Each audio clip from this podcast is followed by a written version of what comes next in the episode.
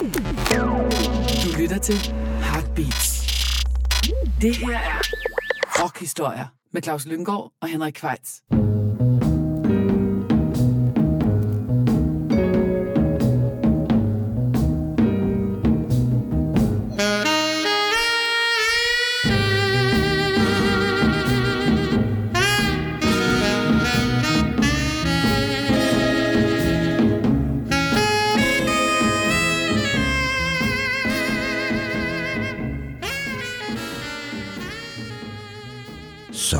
Sørme blevet tid til endnu en gang rockhistorier, og dine værter er som altid Claus Lynggaard og undertegnet Henrik Kvejts. Og vi har en gæst i studiet i dag, en kvinde med mange kasketter på, uddannet i medievidenskab og kønsstudier, og hvad hedder det, tidligere radiovært på P3, tidligere musikbibliotekar, så er hun forfatter af bogen Feminin Forstærket, der kom tilbage i 2007, øh, så vidt jeg husker, som er et øh, serie interviews med kvindelige danske sangskrivere, kunstnere.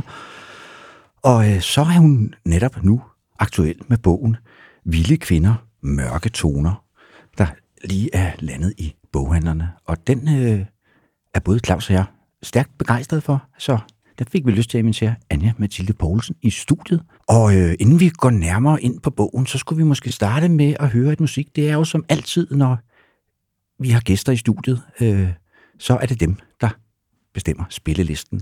Og vi plejer jo at spille et nummer med en af gæsterne, fordi det meget ofte er musikere, vi har i studiet, så vi har bedt Anja om at synge en sang. Nej, det har vi ikke, men øh, vi lægger simpelthen ud med det første nummer, som Anja har valgt, og øh, når vi har hørt det, så kan vi snakke lidt om det, og så synes jeg, vi skal dykke lidt ned i, hvad det er for en bog, du har skrevet, Anja. Ja. Godt. Jamen, vi skal høre uh, Team med Lord. Wait till you're announced. We've not yet lost all our graces. The hounds will stay in chains. Look upon your greatness and she'll send the call out, send the call out, send the call out, send the call out, send the call out, send the call out, send the call out, send the call out, send the call out, send the call out, send the call out, send the call out,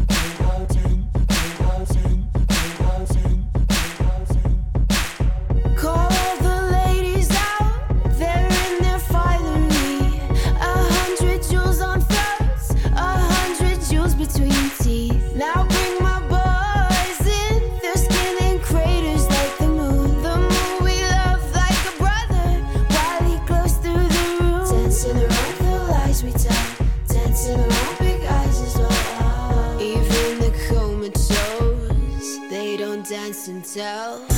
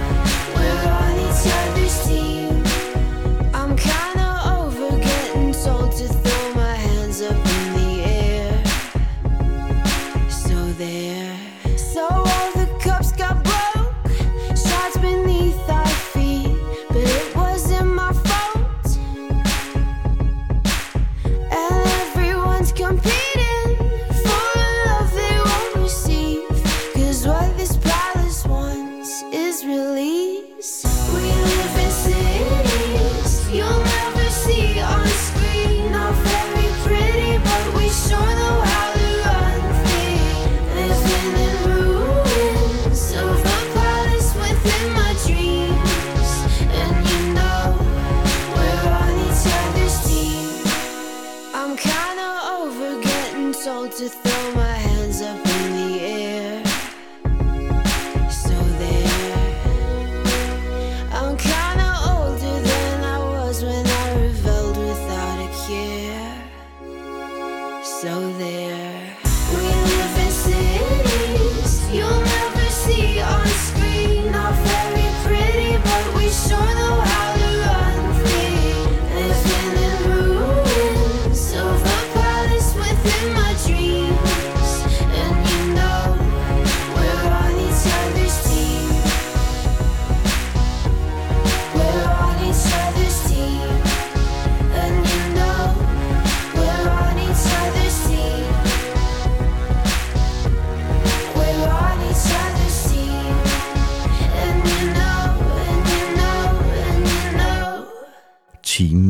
Lord fra debutalbummet Pure Heroin, der kom i 2013, hvor jeg tror, hun var bare 17 år. Ja. Øh, og hvorfor skulle vi høre det, Anja? Jeg synes, det var øh, passende at tage det med som sådan et, øh, et intronummer til nu, hvor vi skal tale om, om min bog, Vilde kvinder, mørke toner. Øh, så selvfølgelig at starte med en, en fantastisk kvindelig musiker, hun er jo sådan en af de her, den, den helt nye generation, der bare øh, gør det vanvittigt godt og laver altså, helt vildt skøn musik, og så synes jeg lige præcis, det her nummer var, var ret fedt at starte med, fordi hun i begyndelsen af nummeret synger Call all the ladies out, they're in their finery. Så tænkte jeg, lad os tage det. Så ja. kan det ligesom være det, der, der øh, leder os øh, ind i bogen og til den snak. Ja, hun virker også utrolig, altså, eller har gjort lige ved starten, utrolig selvstændig. Altså, for trods af, at hun var så ung, som hun var, så virker hun som om, hun er en kvinde. Hun var nærmest et barn, da hun startede, som godt ved, hvad hun vil, og især hvad hun ikke vil. Og ja. det er altid et meget godt udgangspunkt. Synes jeg, de der mennesker, hvor man tænker, de har bare på en eller anden måde sådan en fuldstændig færdigformet sjæl, eller gammel sjæl, eller hvad man skal. Jeg ved det ikke. Sådan, øh, altså, ja, bare har en fantastisk kunstnerisk vision fra, fra begyndelsen af. Ja, faktisk i år har udsendt sit tredje også. Rigtig, ja. rigtig gode album. Ja. Det er vi også faldet for her i Rockhistorie. Ja, det var det der nummer Stoned at the Nail Salon. Det, der, kan vi, der, det kunne vi relatere det til. relatere til. Ja, det ja. kunne. Men lad os øh, vende blikket mod din bog, Anja. Det er en bog, som jeg har indtryk af, startede med en undren eller et godt spørgsmål, øh, som er, er, hvorfor er der så mange flere mænd end kvinder i musik? Ja, og øh, det er jeg jo blevet spurgt om mange gange, og nu nævnte du selv Feminint Forstærket, øh, min, min samtalebog øh, med danske kvindelige musikere. Og den er ligesom affødt, at jeg tit så efterfølgende er blevet spurgt om, hvordan kan det så være, at der er den her kønsskævhed? Der, altså i, i dansk musik er det jo sådan, man, der blev lavet en rapport på et tidspunkt, der viste 80 procent mandlige aktører og 20 procent kvinder. Det er ret Så- vildt, at det stadig er sådan. Ja, øh, den blev så lavet for, for 10 år siden. Men der er jo ikke, der er ikke noget, der indikerer, at det er blevet sådan specielt anderledes øh, sidenhen, og tallene er stadigvæk voldsomt skæve, når man ser forskellige opgørelser. Øhm, så, så det var den her undren over, jamen, øh, hvad er det, der gør, at, øh, at musik har været, har haft det der, man kan kalde sådan et maskulint bias, øhm, og at der er så mange øh, altså mænd, der, der udfolder sig på feltet, men også, øh, at det er meget det her med, det, det mænds historier, vi i så høj grad har, har hørt. Så det er, jo, det er jo det, jeg sådan tager fat i i bogen, både prøver at udfolde den her kulturhistorie. Hvad er det for nogle fortællinger, musik bærer med sig omkring køn, også i forhold til, hvad er musik inspireret af, eller har ligesom et samspil med af andre kunstarter, for eksempel også film og litteratur og så videre. Og så har jeg været interesseret i at se på Ja, nogle peger kvinder. tilbage, ja, du som, peger øh, også tilbage på nogle altså, Ja. samfundsstrukturer, som gør, at det er Ja. derfor, at der ikke er... Altså, det var simpelthen sværere for kvinder at komme til fadet i gamle dage. Det, altså, for eksempel, hvis man starter bare med at kigge på 1950'erne, hvor man kan sige, at det der rockmusikken har sit gennembrud til hvid kultur, altså, så var det jo et årti, hvor man sådan på den ene side både virkelig øh, i film for eksempel, altså fejrede den der øh, unge mandlige rebel, der blev sådan et nyt ikon øh, med Marlon Brando i The Wild One, og Elvis Presley, da han kom til, han, altså i Jailhouse Rock-filmen, der er hans stil også ligesom sådan refererer tilbage til, til Marlon Brandos stil i den film og så videre. Så der, der er de her, altså det der maskuline, ungdommelige oprør på det her tidspunkt, ikke, som som bliver ikoniseret. Øh, og så er det samtidig et årti, hvor, igen, hvis man kigger på, på USA, så bliver kvinderollen enormt begrænset øh, på det her tidspunkt. Der bliver virkelig sådan et ideal om, at kvinder skal være den perfekte husmor. Øh, og det ser man egentlig altså sådan et samfundsmæssig kontekst som formentlig altså en reaktion på 2. verdenskrig, hvor, hvor kvinder gik ind og udfyldte mange roller i øh, arbejdslivet på alle mulige felter, fordi mange mænd jo var engageret i krigen. Og så kommer mænd tilbage, og så skal kvinder sådan ligesom vige pladsen på arbejdsmarkedet, for at mænd kan gå ind i i de øh, forskellige jobfunktioner, som, som de tidligere har haft. Og så kommer der det her ideal om, at der skal være, at, at kvindens rolle er i hjemmet som den perfekte husmor. Ja, også fordi man, at, altså, der kommer så meget velstand, så man behøver kun én indkomst. Nemlig, altså, der er jo mange altså, forklaringer på det. Der er nemlig ja. ja. mange forklaringer på det, lige Ja. præcis. Ja. Jeg synes også, at en anden ting, der er tankevækkende, det er, at hvis du kigger på hitlisterne, så er der faktisk en meget større kønsbalance end der er på spilstederne, fordi at der er faktisk rigtig mange kvindelige, øh, især solister, øh, også hvis du hører radio.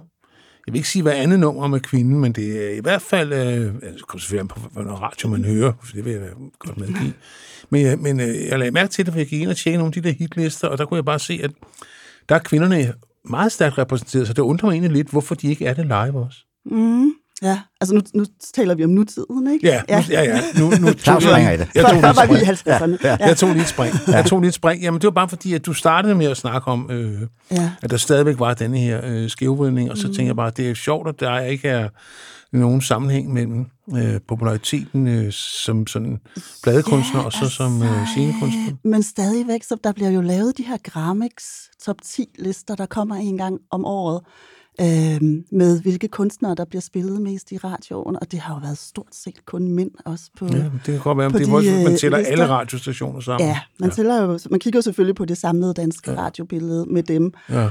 Øhm, og, og samtidig så øh, kan man jo også, nu har det jo lige været en, en nyhed her for ganske nyligt, at, øh, at det var tre kvindelige artister, der toppede Billboard albumhitlisten.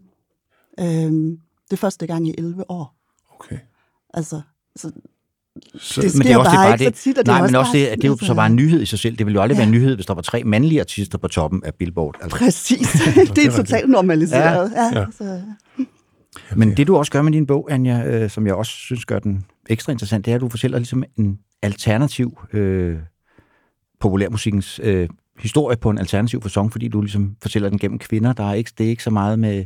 Det plejer at starte med Robert Johnson og Hank Williams, så kører vi over Elvis, og så bliver det Bob Dylan og Beatles og Rolling Stones og så videre derudad, hvor du ligesom Ja. tager et andet greb på det. ja. Jeg havde jo lyst til at fortælle kvindernes historie, Ja. som, hvor kvinder også har betydet utrolig meget. Men hvor der ligesom er et eller andet med, at vi nogle gange, altså det er, sådan, det er blevet lidt overset, eller kvindernes historie bliver lidt glemt. Og, og der havde jeg jo virkelig lyst til at sige, at der har været enormt vigtige kvindelige pionerer. Også Ja, som også var meget populære i deres samtid, altså med Som- Blink Carter Ja. og Ma Rainey og sådan nogle, som, du nævnte, som, som stort set er glemt i dag. Ikke?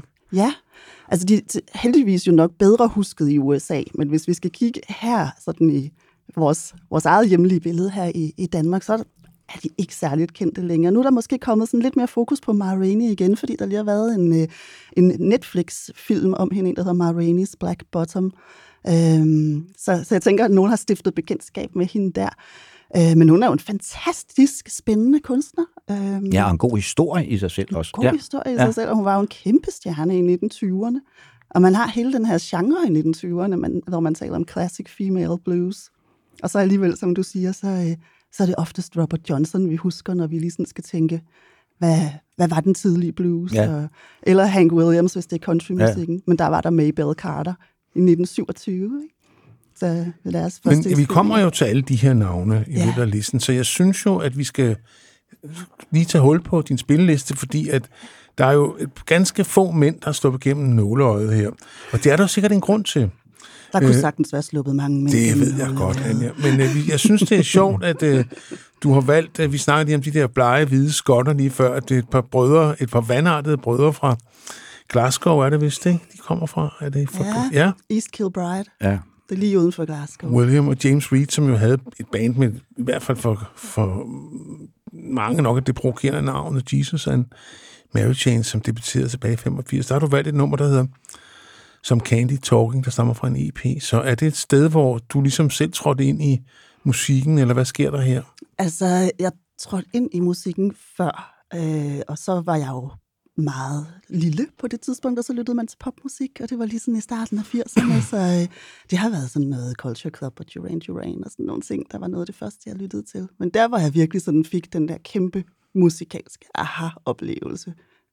Det, det har været omkring Jesus and Mary Jane og, og Psycho Candy-albummet, som jeg stadigvæk synes er fuldstændig eminent. Altså den der støj, øh, det støjinferno, de kan lave på den plade, og så samtidig kan have de her sindssygt smukke sange jo også. Altså kunne balancere de, de to ting. Og så tror jeg også bare, at jeg synes, det var altså med, med, med Psycho Candy-pladen, jamen det var, det var fedt at høre sådan nogle sange, hvor det handlede om motorcykler og læderjakker og I get ahead on my motorbike og totalt sådan egomanisk univers, de får skabt der. Ja. Som jeg på en eller anden måde godt kunne relatere til. Ja. Øh, som som teenage-pige ja. På det her tidspunkt. Øhm, og ja, så har jeg valgt Some Candy Talking, som jo så er fra den her EP, der kom efterfølgende, fordi jeg synes, det er bare så uendeligt smukt et nummer. Det er det. Jeg synes, vi skal høre Det det. er et super fedt nummer. Det var også et band, jeg var helt vild med, da de kom frem. Altså, det gav, altså, I, ja, I remember. ja. Hvad hedder det? øh, Og så kan vi sådan, sådan ligesom nørdebonus info sige, at det er sidste gang, at Bobby Gillespie spiller sammen med Jesus Mary. Han var jo trommeslager oprindeligt i starten, inden han gik ud og dannede mm. sit eget orkester, Primal Scream. Men det er, som man siger, en helt anden historie. Men lad os høre Some Candy Talking. Jesus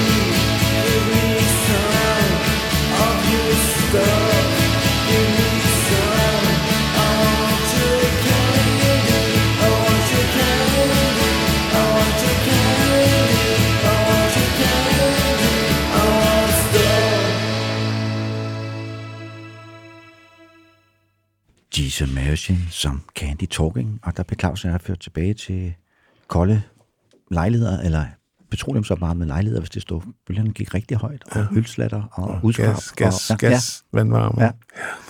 Og brusebad på badeanstalter. Ja, Ja, altså Men- sådan havde jeg det så ikke. Jeg, Nej. jeg boede i et parcelhus på det her tidspunkt, så for mig var det bare sådan det ultimative oprør, at man kunne høre det her musik. Og jeg kan huske min mor, da jeg hørte Psycho Candy-pladen på et tidspunkt, kom ind og sagde, at dig, der har glemt at slukke for vandhanen. ja. Så, Ja. Men vi bliver lidt der i randrocken. Vi skal en tur til Amerika. Og vi skal også høre en anden af vores gamle favoritter fra dengang. Gun Club med den fortabte Jeffrey Lee Pierce i spidsen. Som vi jo faktisk har lavet et helt program om Det et har vi, ja. ja, og tak for det. ja. tak, Anja. Og der har du valgt uh, Give Up the Sun fra The Las Vegas Story af deres, jeg tror, deres tredje Det er deres tredje blad. Ja, ja, ja.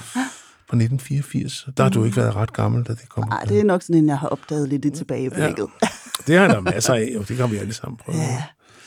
Ja. Ja. Så du nogensinde uh, Gun Club live? Masser af gange. Ja, masser af gange. Ja. ja. Mhm. Han, var, han kunne være ret massiv på en scene, Jeffrey Lee. Jeffrey Lee Pierce, ja. ja. Og så havde han den der flotte, var det bedre Patricia Morrison, derinde, der spillede Ja, bas, bassisten, ja. ja. Ro- Romy Morris senere. ja, senere, ja. Mm. Som han jo blev gift med, tror jeg. Jeg tror, det er hende, der var, det er hende, der står for boet, så vidt- jeg er orienteret. Ja. Man kan, Så. man kan følge hende på Instagram, hvor hun poster masser af billeder af, af Jeffrey Lee Pierce, Okay, blandt andet. hun. Ja. Jamen, jeg må se at komme på Instagram. God, god fotograf. Jeg, må, jeg slæber mig ind i det 21. år. Modvilligt. Mod- Skrigende. Ja. Ja. ja. Men hvorfor har du lige valgt Give Up the Sun? Og det var også rigtig svært at vælge fra Gun Clubs fantastiske værk, fordi jeg elsker jo det hele, og jeg kunne også have valgt noget fra, fra Fire of Love, debutpladen. Vi kunne lige så godt have hørt She's Like Heroin to Me, eller For the Love of Ivy.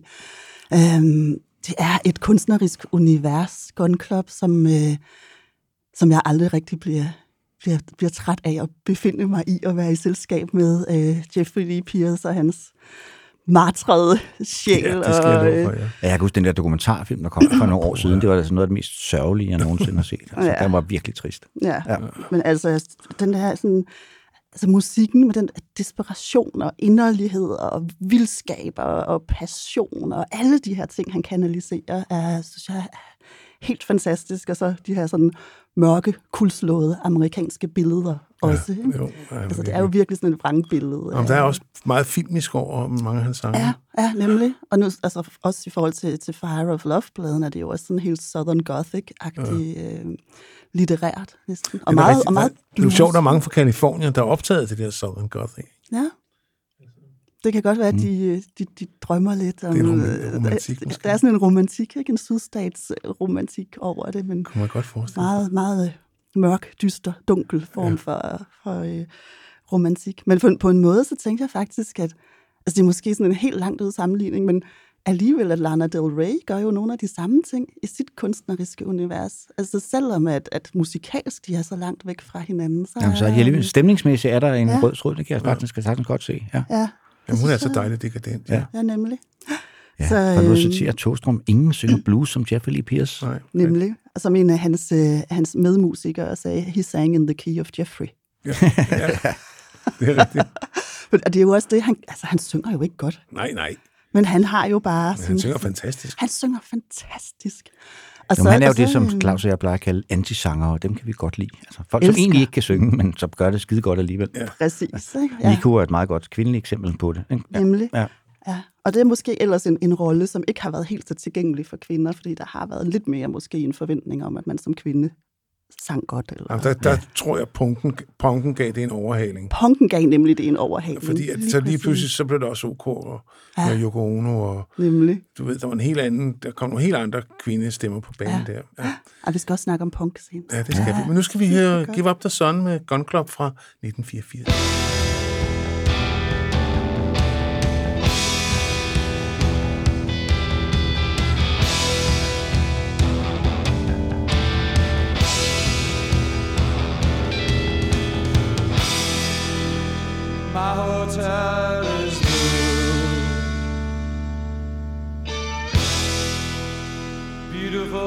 Ocean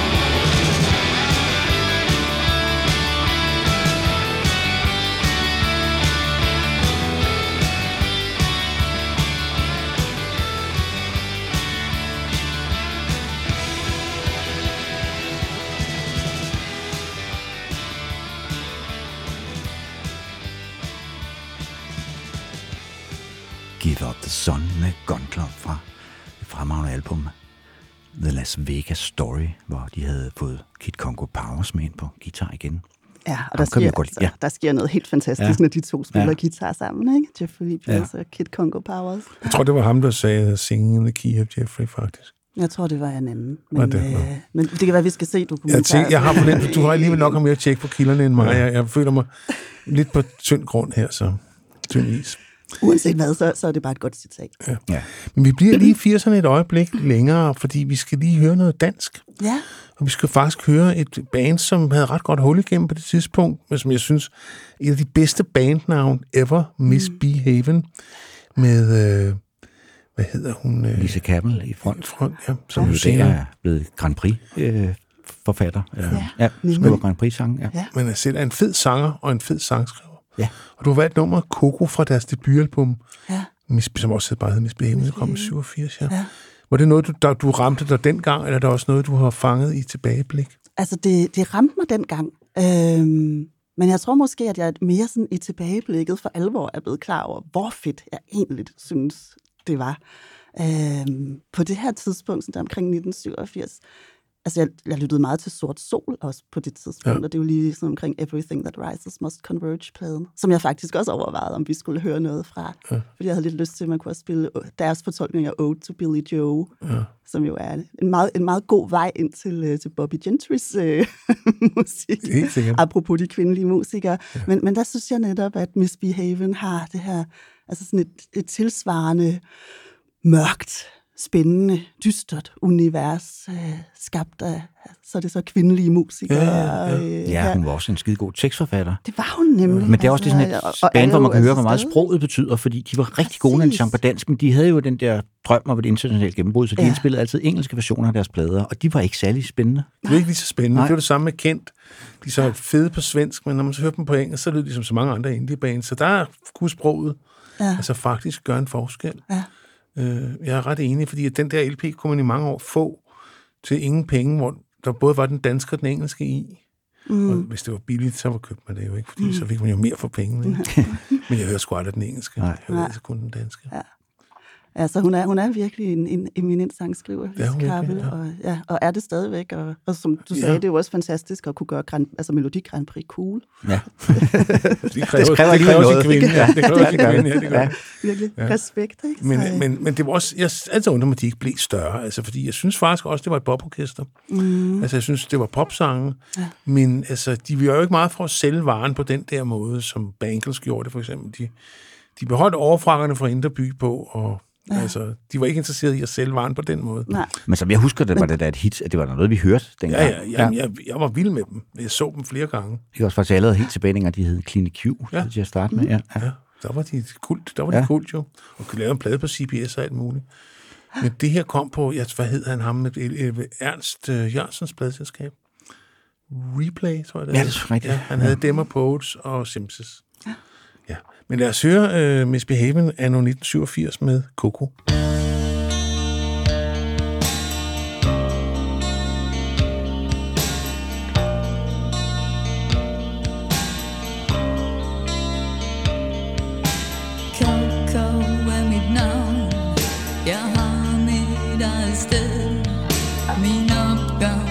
Snæver.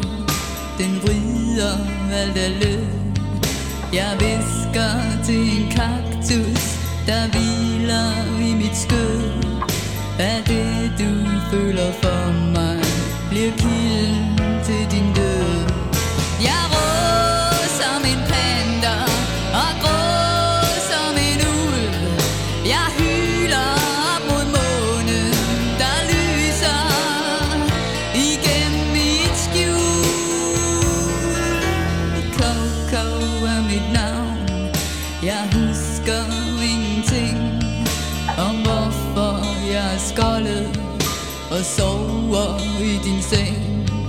jeg humper hen til vinduet og lukker katten ud Det sidste gang du ser mig,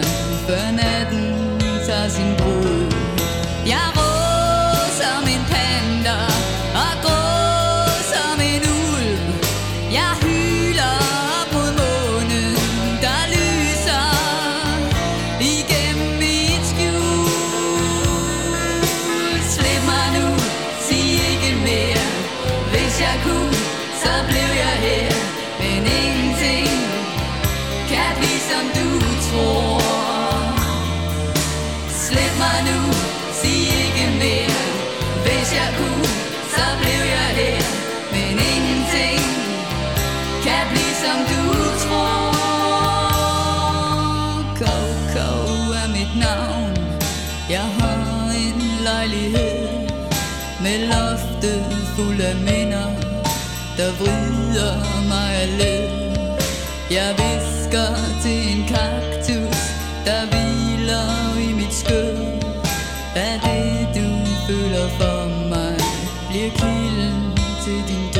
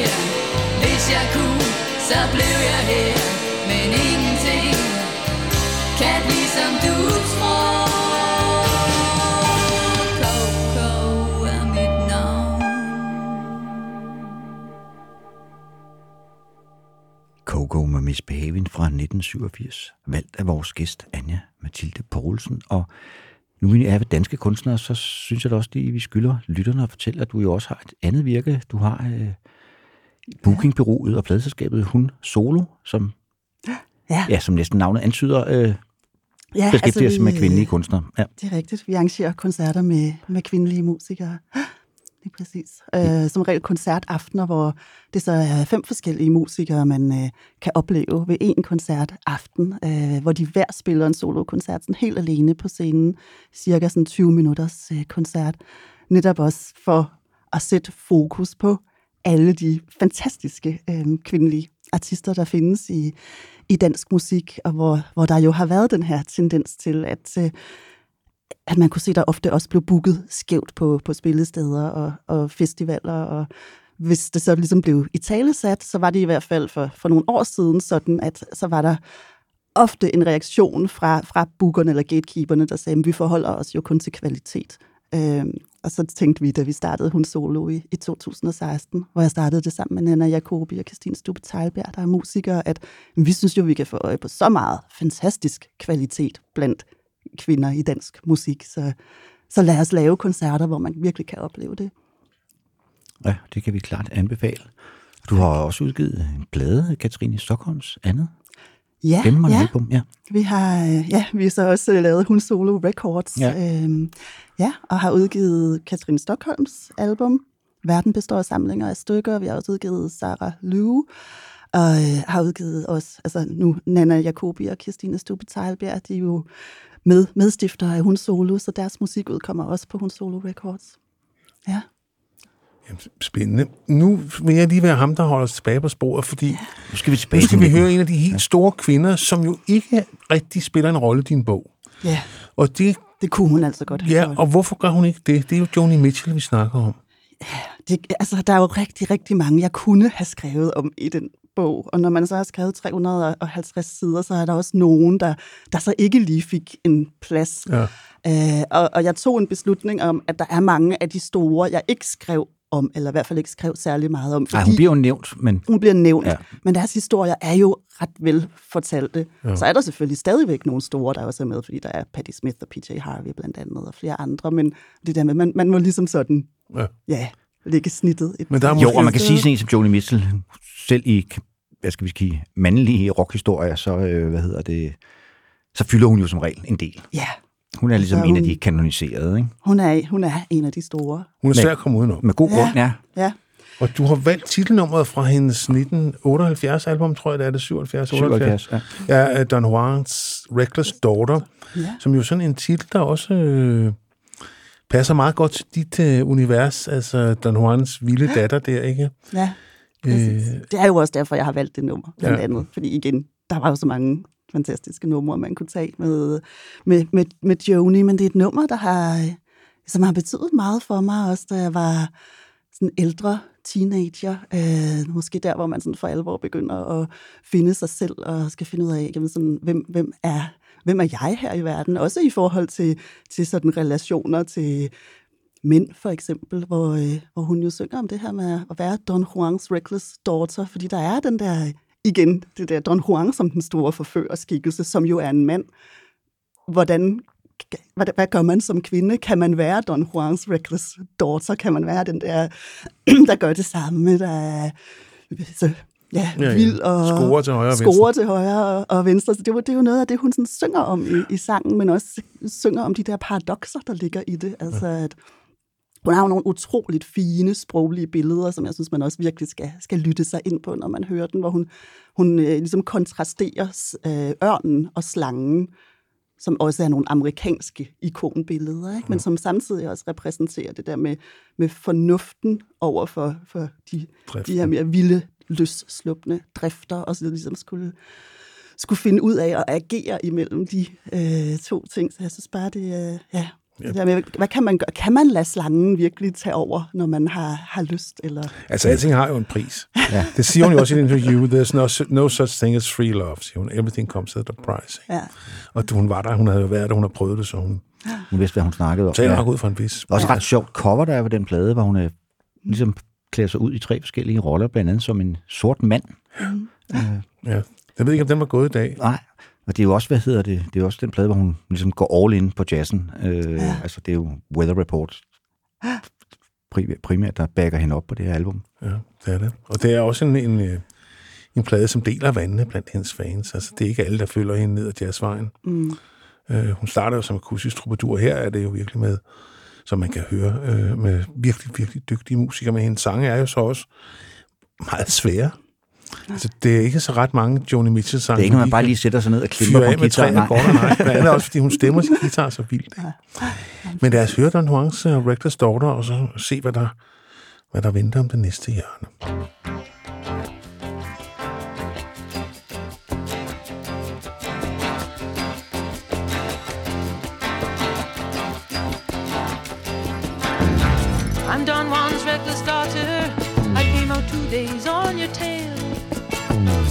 Two bald-headed days in November before the first snowflake sail.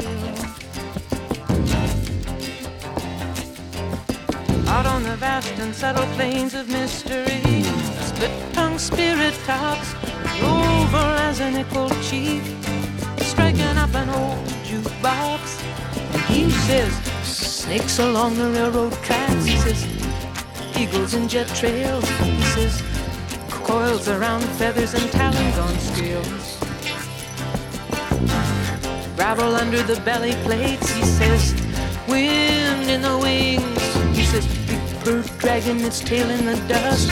Snake kite flying on a string.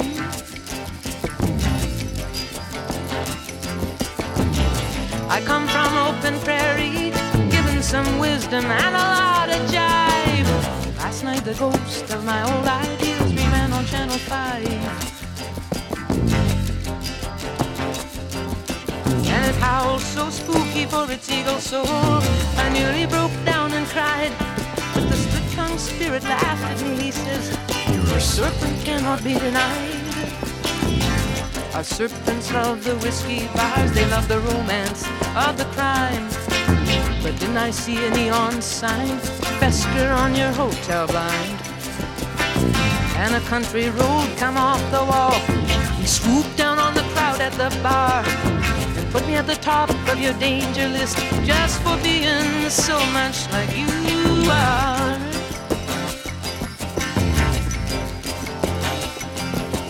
You're a coward against the altitude. You're a coward against the. Between yes and no. Reckless this time on the line for yes, yes, yes. Reckless brazen in the play of your changing traffic lights. Coward slinking down the hall to another restless night as we center behind the eight ball, as we rock between the sheets, as we siphon the colored language off the farms and the streets. Here in good old God Save America, the home of the brave and the free, we are all hopelessly oppressed cowards, some duality of restless multiplicity. Restless for streets and honky tonks, restless for home and routine, restless for country, safety and earth, restless for the likes of reckless me. Restless sweeps like fire and rain over virgin wilderness. Prowls like hookers and thieves to bolt locked tenements. Behind my bolt locked door, the eagle and the serpent are at war in me. The serpent fighting for blind desire, the eagle for clarity. What strange prizes these battles bring, these hectic joys, these weary blues. Puffed up and spreading when I think I win, down and shaking when I think I lose.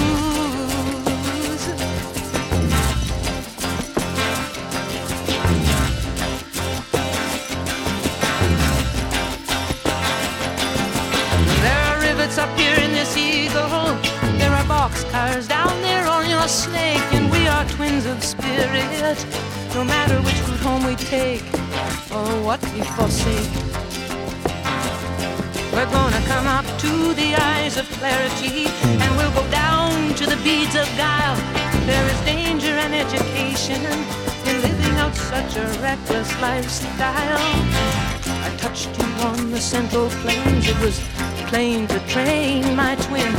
It was just plain shadow to train shadow, but to me it was skin to skin. The spirit talks in spectrums. He talks Mother Earth to Father Sky. Self-indulgence to self-denial. Man to woman. Scales to feathers, you and I. Eagles in the sky, you and I. Snakes in the grass, you and I.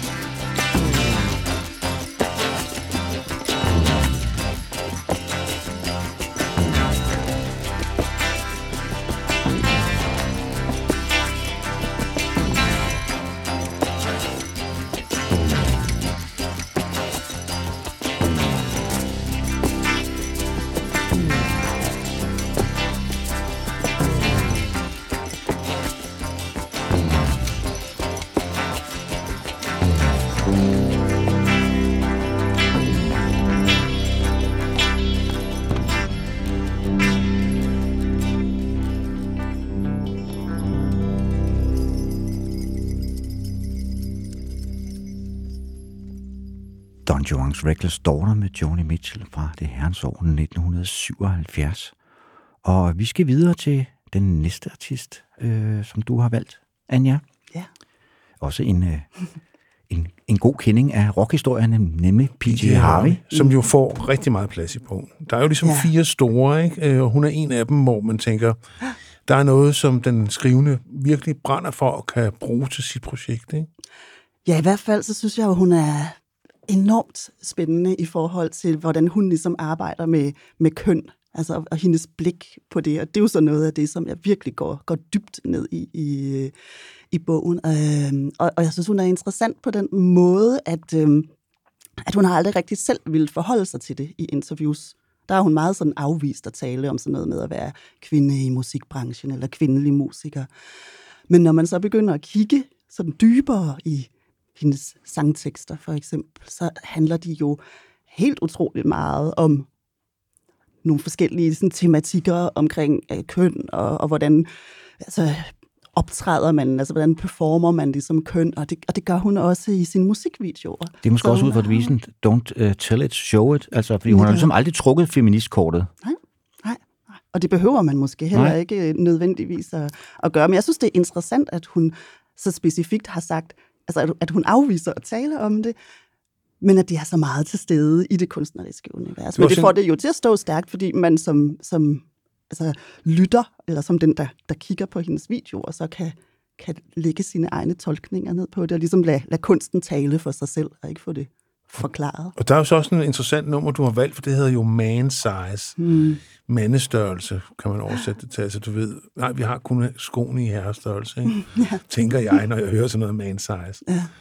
Så der er jo også en intention der fra hendes side, ikke? når hun Præcis. ligesom kalder sangen det. Ja, og den er jo super interessant, fordi man kan jo lytte den på mange måder. Det er det, der gør det så spændende, de her tekster, at man kan jo høre som om, at hun er en kvinde. Det kan man jo tydeligt høre, når hun synger. Så synger hun om selv at skulle gå ind og udfylde en, en rolle og blive man size. Altså det er jo en mulig tolkning eller læsning af, af den her tekst. Altså det her med, at det er svært for hende som kvinde at skulle blive man size og skulle gå ind på mænds præmisser.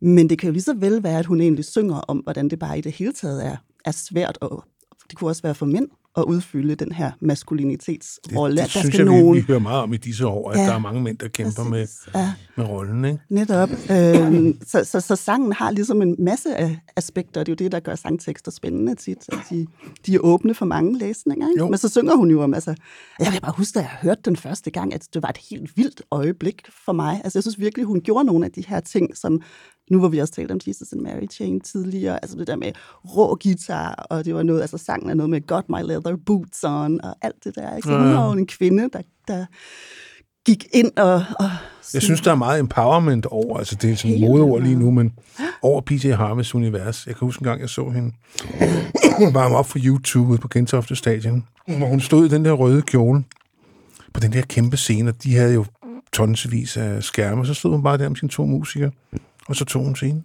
Ja.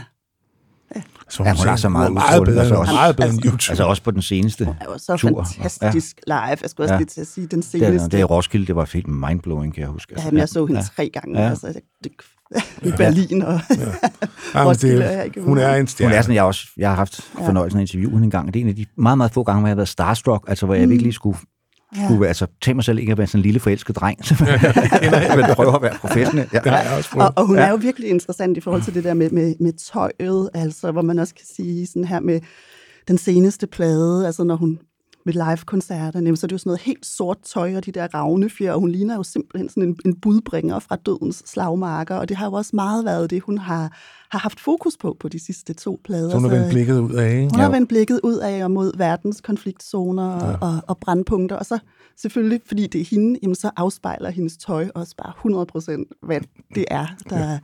som musikken fokuserer på. Jamen lad os dele vores begejstring for B.J. Harvey med. Ja, fra, og det er Mensize fra albumet Rid of Me fra 1973, som faktisk også var det 93, sidste... 93. 93, ja. Som også var det sidste album, hvor P.J. Harvey var et band og ikke en person. Det Ja. var en trio på det her tidspunkt, ja. Det gør vi, Henrik. Ja.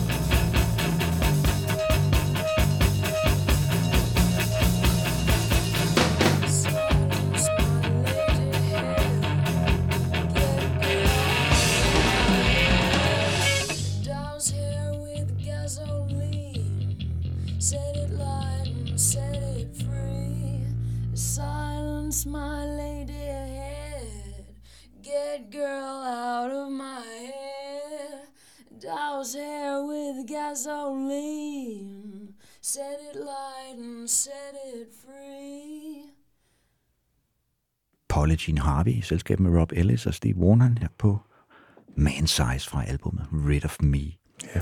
Og fra et ikon til et, Et andet, som også fylder lidt i bogen. Ja. Det kan man godt sige. I Patti samme Smith. kapitel. Som, Ja. øh, ja. Som jo også gør det sådan lidt...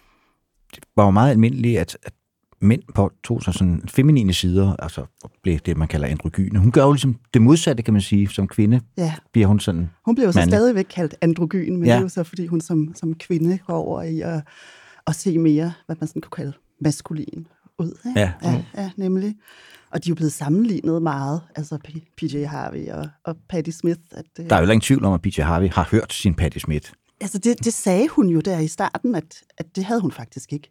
Okay. Øhm, det kan hun jo selvfølgelig altid sige, og det kan man jo ikke tjekke, Ja. om er, er korrekt eller, eller ej, men hun har jo altså, henviser jo gerne til alle mulige andre af dem, der har haft stor betydning for hende. Øhm, så, så, så det er jo bare det er jo interessant, men altså de, ja, Patti Smith er jo også en af dem, der er blevet set lidt som sådan one of the boys, ikke? Jo, og så kan man så sige, at hun har jo også øh, øh, rigtig nævnt rigtig mange af de rigtige mænd som forbilleder.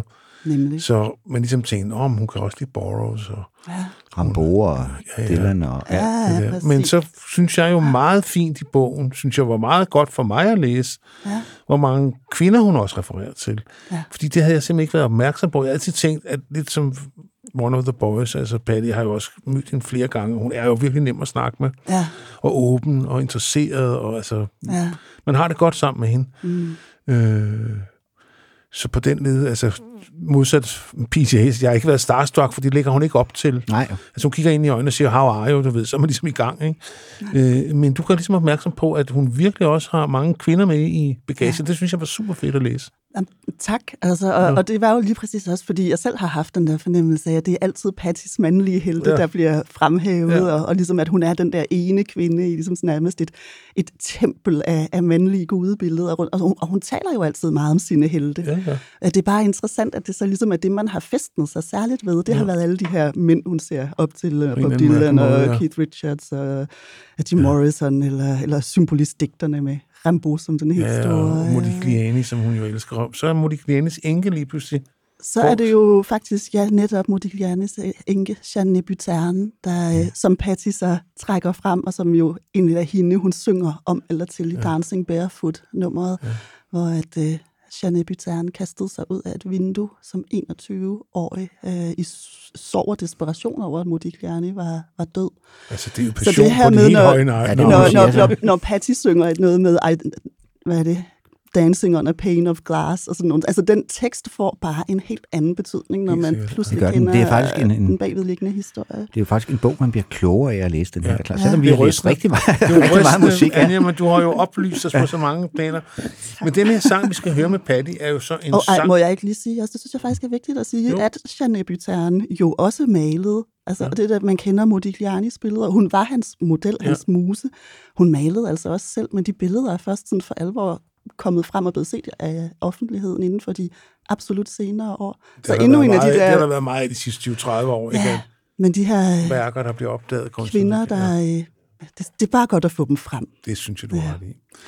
Men jeg tænkte, det som der var jo temaet her hos Patty, det er jo også det med en søster. Jeg Kimberly, Mm. den sang, en meget utrolig smuk sang fra hendes debutalbum Horses. Nemlig. Ja. Så da jeg hørte den dengang, anede jeg jo ikke, at hun sang til sin søster, men hun synger jo Little Sister, The Sky is Crying, så man kunne måske godt, uden at have taget en universitetsgrad, Godt regnet ud. Godt se, der var noget der. Men, Men Little Sister kan jo også være et, altså, Ja, ja, det kan et man- henvendelse til en anden kvinde. Ja, ikke? ja, ja. Og jeg tænker faktisk også, altså, at når jeg hører den sang, så tænker jeg også på, at Patti Smith jo blev uplanlagt gravid, Ja. ja. som meget ung. Altså hun fik et barn som 19-årig, som hun adopterer væk. Og der er ja for, at, leve, for at kunne udleve sin kunstnerdrøm. for at kunne Ja, udleve ja. sin kunstnerdrøm, ja. Og fordi hun har været så ung, sikkert Ja. ja. også, og, og der ikke har været en, en mand inde i, i billedet, ikke? Ja, hun fortæller jo meget Hun fortæller om det Just Kids. Just Kids. Ja. Netop, men der, der er jo en, en sekvens her i Kimberly-nummeret, som faktisk lyder fuldstændigt som en, en fødselsscene, altså beskrivelsen af, hvordan det er. Altså, der tænker jeg også, det er en af de få rocksange, der, der Ja. ja. beskriver den oplevelse. Det er ikke noget, man hører så meget i rockmusik. Nej, det er. Nej, det er jo egentlig, fordi det er jo for de fleste kvinder, selv for mænd, er det en ret stor oplevelse i ens liv, at ens barn bliver født. Ikke? Altså, ja, ja. og, så, og så er det også en, altså, ja, nu tog jeg den også med, fordi jeg tænker, at den viser den der meget omsorgsfulde side af Patti Smith i starten, hvor ellers at man også kan tænke, hun var sådan ret rock and rollet og, og, Ja. ja. og, og maskulin. Men Jo, hun står øh, med den der sådan meget rebelsk attitude ja. uden på coveret, hvor hun står sådan en Ja. hvid skjorte og herrebukser og en jakke slænger op på skulderen og kigger beskueren lige i øjet. Ikke? Nemlig. Kom bare ind. Altså, det er jo en af de store omslag. ja, Ja, det er et af de ja, helt store, Ja. Robert Mapplethorpes Ja, ja, ja, ja, fotografi. Ja, ja. Og en af de helt store plader i det hele taget. det hele taget. Ja. Det var en plade, der ændrede mit liv. Ja. Det vil jeg stå ved. Øh, Det var for mig den perfekte fusion af poesi og rock. Ja. Men lad os høre uh, Kimberly uh, fra en af, ja, som vi åbenbart, vi kan ikke rigtig blive uenige om noget i dag. uh, en plade, vi er ret enige om her, hører til helt oppe i toppen af kanonen. Det kommer her.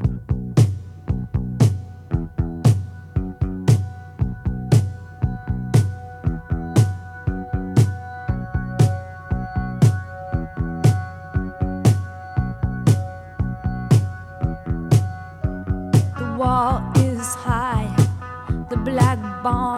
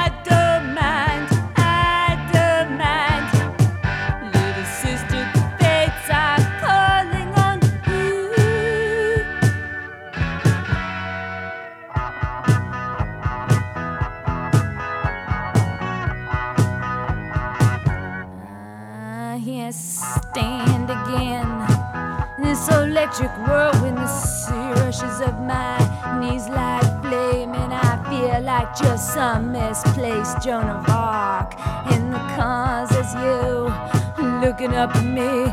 Oh, baby, I remember when you were born. It was dawn and the storm settled in my belly, in the road, in the grass, in the spit out the gas, in the lit a match, in the void wind flash, in the sky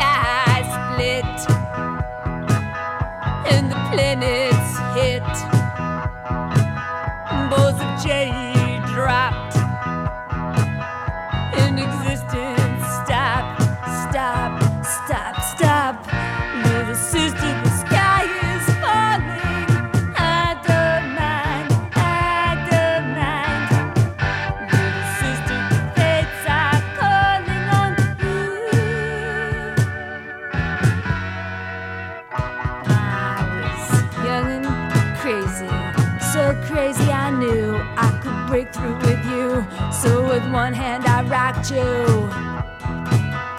and with one heart I reached for you. I knew your youth was for the taking, fire on the metal plane, so I ran through the fields as the bats with their baby vein faces burst from the barn in flames in the violet, violent sky. And I fell on my knees you against me. Your skull is like a network of spittle, like glass balls moving in like cold streams of logic. And I prayed as that lightning attack that some will make it go crack. Some will make it go crack. Some will make it go crack. Some will make it go crack.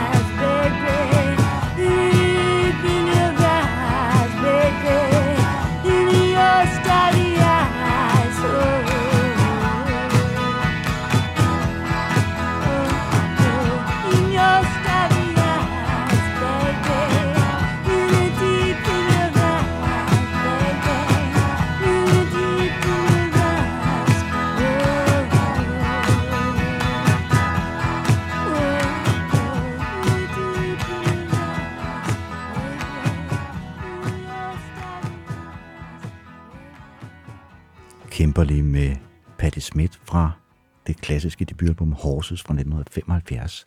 Og som vi sidder og snakker om her, mens musikken spillede, jeg har en af de største koncertoplevelser, jeg nogensinde har haft. Det var med Patti Smith på Orange Scene året efter øh, Pearl Jam, tragedien, hvor øh, altså jeg er simpelthen begyndt at græde, og folk, der kender mig godt, ved, at det sker altså ikke særlig tit. Jeg, Øh, jeg var lige ved at få et følge.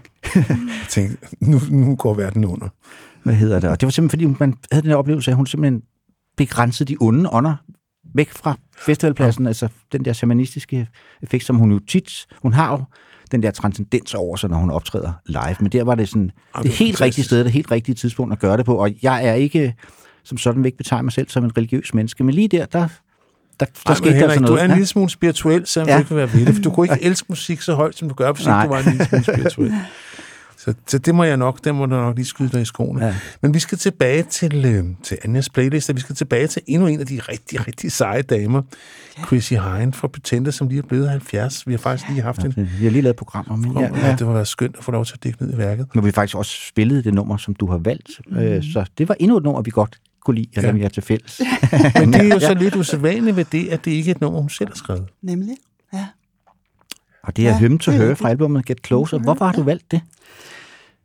Fordi jeg, øh, fordi jeg lige genopdagede det her for, øh, for nylig. Altså kender I ikke det der med, at der kan være et nummer, der har betydet enormt meget for en, og så hører man det måske ikke rigtig, rigtig længe, og så pludselig så kommer det tilbage Ja. ja. af, Jo. af en eller anden grund.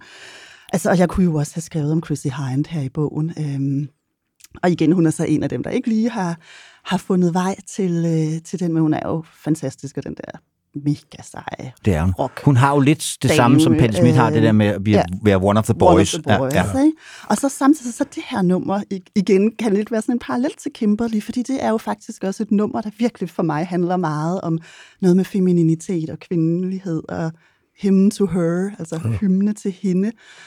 Øh, og, og nu talte vi lige om sådan noget med ja, spiritualitet og, og religion, og det er faktisk noget af det, jeg også hører i det her nummer, som jeg synes er så spændende ved det, at den der tekst, det lyder som om, den handler om noget med en eller anden form for kvindelig guddom, ja. eller en besyngelse af noget, sådan et religiøst ophøjet kvindeligt i den. Øh, og, og nummeret betød bare helt vildt meget for mig, da jeg var sådan 15-16 år gammel. Jeg husker, jeg var sådan virkelig rørt af det, og jeg bliver stadigvæk enormt rørt af, af den her... Øh, det der med de der tanke om sådan generationer af kvinder efter hinanden, og noget cyklisk, og den der meget smukke linje med I dress as your daughter when the moon becomes round. Altså, der er jo virkelig sådan noget ceremonielt over det. Og og jeg tror, nu, nu sagde vi også det der med ikke at være religiøs, det er jeg jo heller ikke, men alligevel så kan jeg godt nogle gange savne, fordi vi jo er, er en del af den der sådan kulturkristne tradition, hvor man sådan tænker, men hvor er kvinderne? Altså, hvor er det kvindelige i det her?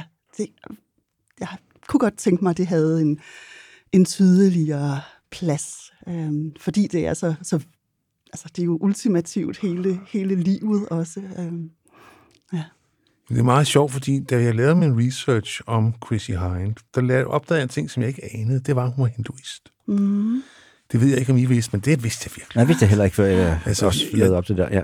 Jeg tænkte, så, så, så, hun tror sgu ikke på noget, Chrissy. Men hun var jo også, altså, det gør hun. også en af dem, som i hvert fald mig bekendt heller ikke ligesom har i tale sat det der med at være feminist. Hun har ligesom bare været det ved eksemplets magt. Altså, jeg gør det sgu på mine egne præmisser. ja. Ja. Men det har også været en tid, tror jeg, hvor at det kan godt have været altså, forbundet med nogle udfordringer, hvis man gik ud og sagde, at man var feminist. Der er jo masser af kvinder i tidens løb, der nok har været det, men ikke har sagt det. Nej, men hun har måske Øh, været det ved eksemplets magt, ikke? Altså, Præcis, og sådan kan man jo også, altså det er jo også så betydningsfuldt at gå ud og gøre det. Jamen, altså, jeg tror måske heller ikke, det er alle feminister, der har behov for at talsætte sig selv som øh, feminister. Altså, de er det bare, i kraft af, at de måske er selvberoende, og måske ikke kæmpe... Altså, der er jo mange kriser, det er også nogle af de ting, du kommer ind på, nogle af de ting, som nogle kvinder kæmper med. Mm. Det kan man gå ud fra, at det er der andre kvinder, der ikke gør. Mm. Altså, øh, problemet med at navigere i en mandsdomineret verden, så bare, man har fornemt lidt, at Chrissy er lidt ligeglad. Jeg selv prøvet at interviewe hende, og hun kunne ikke lide mig. Jamen, så fik jeg bare ikke noget interview. altså, du ved, det er der sgu mange, øh, det er sgu ikke ret mange musikere, der vil miste den omtale der. Det kunne bare, hun kunne bare ikke lide mig det måtte jeg bare, det, det er stadigvæk det gør lidt ondt stadigvæk. Men ja, jeg tror også, hun er en, en tough cookie. Ja, det er sindssygt, ja, ja. jeg prøver at være sjov. Men lad os høre him til høre, og så øh, tror jeg snart, vi skal have noget punk på bordet.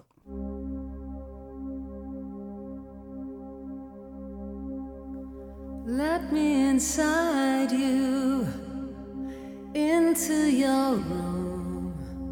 I've heard it's lined with the things you don't show.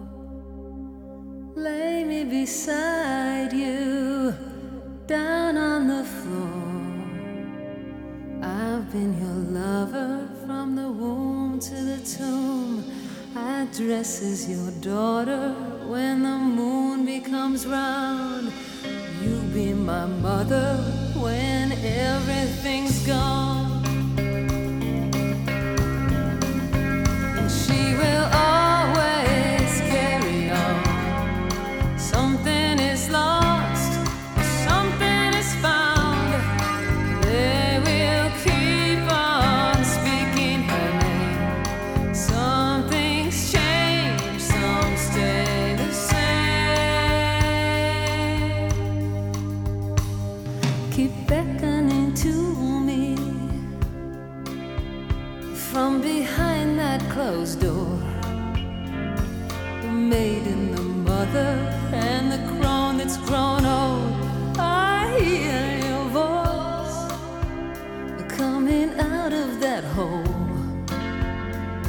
I listen to you and I want some more.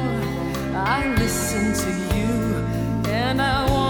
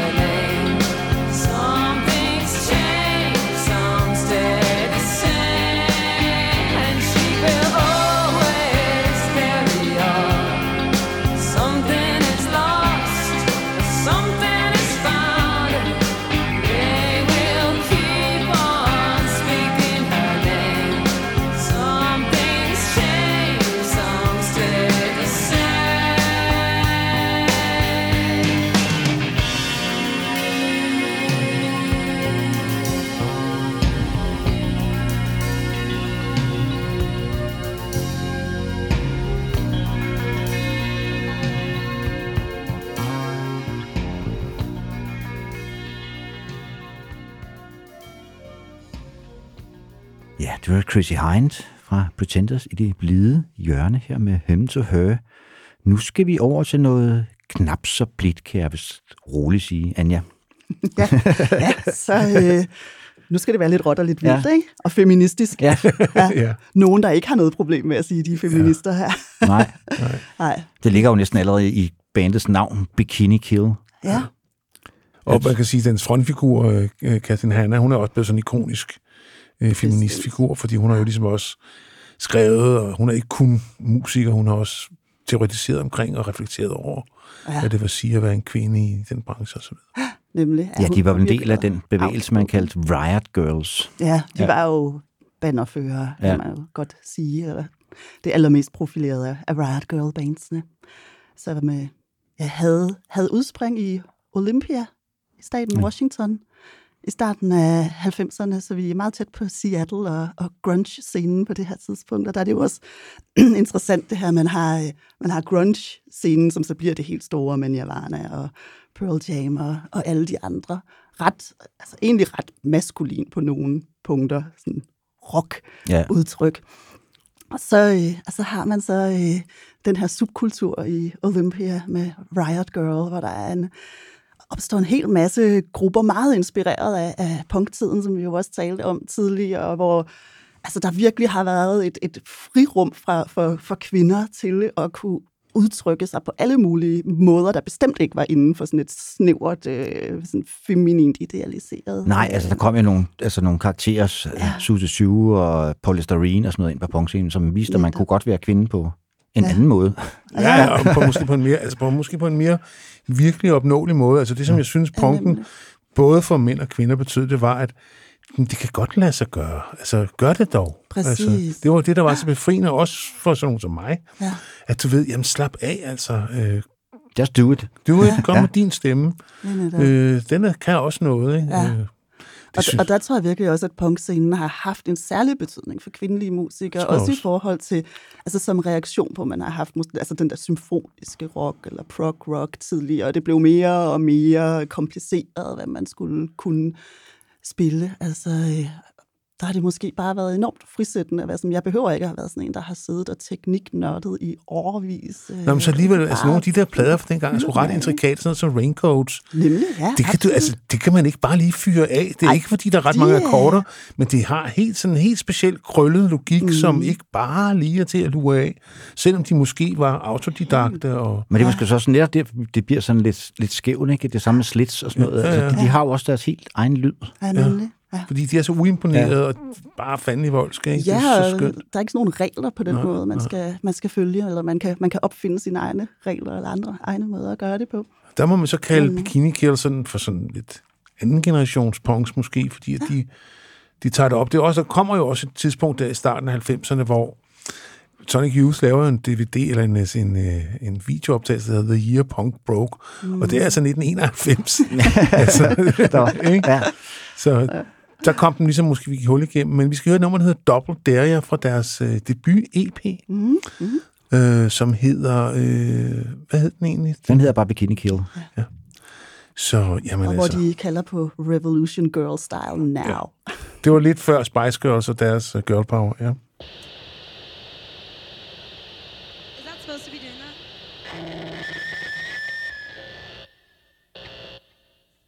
Okay, sorry. Okay, we're starting now. We're Bikini Kill, and we want revolution! Girl style now!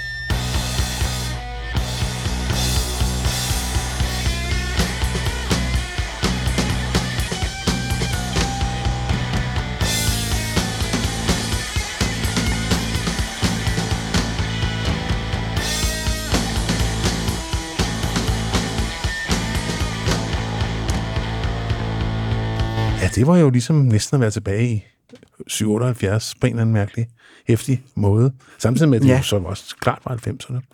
Ja. Ja, der var sådan nogle øh, klare referencer til noget X-ray specs ja. og O-bondage, up Ja. yours og polystyrene her. Hos Bikini Kill.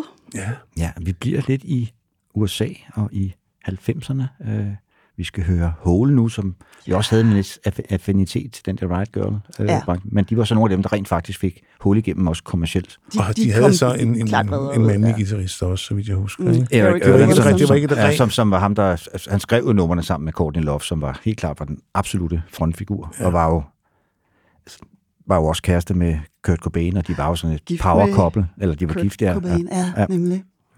Toxic, toxic power. Ja. Ja. ja, jamen hun, altså Courtney fylder jo også rigtig meget i, i min bog, og jeg har, altså jeg nærer en kæmpe stor kærlighed til Courtney Love. Det gør jeg virkelig. For mig er det helt vildt, hvad hun har bedrevet af, af kunst, som sådan, synes jeg virkelig i tale sætter mange ting omkring, hvad det vil sige at være kvinde, og, og problematikker, man kan blive konfronteret med omkring sådan, øh, ja, altså skønhedsidealer, toksiske skønhedsidealer. Ja. Deres første album hed jo Pretty on the Inside. Præcis, ja. det der, man kan få at vide som, som kvinde. Ikke? Ja. Ja. Eller sådan, jamen, det, det gælder om at være smuk indeni, og så ved vi jo alle sammen godt, det gør det jo egentlig Nej. ikke rigtigt, men her har du en trøstepræmie. Ja. Øhm, så, så ja, og så har hun jo også altså senere lavet Men det er jo så den, man Miss som mand World. kender godt, at kvinder gerne vil have en sød fyr. Bob, bob, bob. ikke? altså, ja, jo, er det så det, de Det er gerne ja. ja, skal han lige være. Den har jo altså en tovejs øh, klang, den der med, øh, du ved. Det er jo det. Altså, øh, så der er jo nogle interessante ting omkring, hvad man får Ja, ja. at, at vide i forhold til kønsidealer. Helt sikkert. Og der synes jeg virkelig, altså det har hun bare så skarpt et blik Hun har så meget power. Ja. Og hun har så meget power. Og så kan jeg jo simpelthen, jeg kan jo næsten ikke bære det her med, hvordan hun så simpelthen er blevet demoniseret i tidens Nej. Løb, som jeg jo, altså, det har jo haft en betydning for, at, at det, hun har skabt, ikke er kommet så bredt ud, som det kunne. Øh, for hun har jo virkelig været altså stemplet som heksen. Hvorfor tror du, hun er blevet demoniseret så meget? Altså i bogen, der, der paralleliserer jeg jo øh, hende og så Yoko Onos historie. Ja.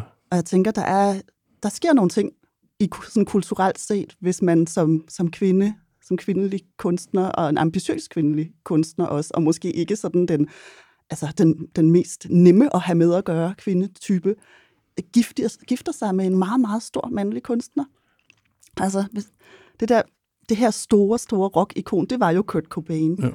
Øhm, Jamen altså, det, ved- jamen, det, det skete jo faktisk i samtiden. Hun fik jo nærmest skylden for, at han havde øh, skød sig selv. Altså. Fuldstændig. Ja. Altså, og, det, og det gør hun nogle gange stadigvæk. Altså, det er rystende at se, ja. hvad der stadigvæk dukker op af kommentarer på, på nettet, hvis man læser en, en artikel om hende, for eksempel. Øhm, ja, Altså, du, du, du noget kommer med nogle ret grove citater. Der er nogle, Ja. der er nogle grove citater i, i bogen, og nu ja. lader jeg bare lige mærke til her. For nyligt så øh, havde Frances Bean, øh, Kurt Cobain og Courtney Loves datter, fødselsdag. Øhm, og det var der så et blad, der havde skrevet en artikel om, og så på Facebook, så er der simpelthen sådan en kommentarspor nedenunder med, Nå, men, do you think she ever thinks her mom killed her dad? Altså, sådan nogle ting Og stadigvæk. folk er fuldkommen. Og, Ja. og en, der skriver, nej, men så blev hun jo ældre end sin far, og en anden, der skriver, well, she didn't marry her mom, that's a good help. Nogle gange skal man altså holde sig for nettet. Ja. Det skal man. Det kan Men Man skal holde sig fra altså- kommentarsporene i hvert fald. Ja, Ja, og, og selvfølgelig er det jo, man ved godt, det er vilde ting, der bliver skrevet på nettet, men hun har jo simpelthen været udsat for et karaktermor. Ja, de- det har hun. Jeg er helt enig. Jeg har også altid haft en svaghed for Hole. jeg kunne især godt lide, at de blev rigtig kommersielle med deres tredje album. Og de bliver sådan lidt California. Ja, Fleetwood mac ja, ja, ja. Det kan jeg også, kunne jeg også rigtig godt lide. Det kan jeg også ja. rigtig godt lide, og jeg elsker jo det her nummer. Altså starten på den Ja, ja, ja. ja. plade, hvor Celebrity Skin, hvor hun synger Oh, make me over, I'm all I wanna be, a walking study in demonology. Mm. Ja. Så tager hun den på sig. Ja. Så tager hun den på sig, ikke? Så, øh, Ja, ja. Men jeg har, man har også lidt på fornemmelsen, at hun, altså hun kan tåle meget, men altså, det er ikke sikkert, at hun kan tåle det hele. Nej, hun har vel også trukket sig lidt tilbage, har hun ikke det? Jeg synes ikke, man... øh, Eller også har hun bare flået under min radar. Men, ja, ja. altså hun er stadigvæk, altså igen, øh, jeg følger hende på Instagram, ja. og der er hun meget til stede, okay. øh, og spændende at følge, og hun er jo virkelig en kvinde med altså, mega mange meninger, totalt outspoken, Ja, ja, ja. Øh, og, og kæmper stadigvæk for nogle gode ting. Øh, synes jeg, der, der var jo, hvor hun postede noget omkring sådan noget med, med literacy, altså læsning og sådan nogle ting her for, for nyligt, så Ja. En gang lavede man plader, nu er man på Instagram. Vi må se at hoppe på det der Ved du hvad, Instagram. jeg tror, det, det bliver fremtiden. Det kan jeg godt mærke. Det er 21. århundrede, here we come. Men indtil da, lad os høre Violet med, med Hole med den uforlignelige Courtney Love i spidsen. Året er 1994. and the sky was all the stars are just like little fish. You should learn when to go. You should learn how to say no.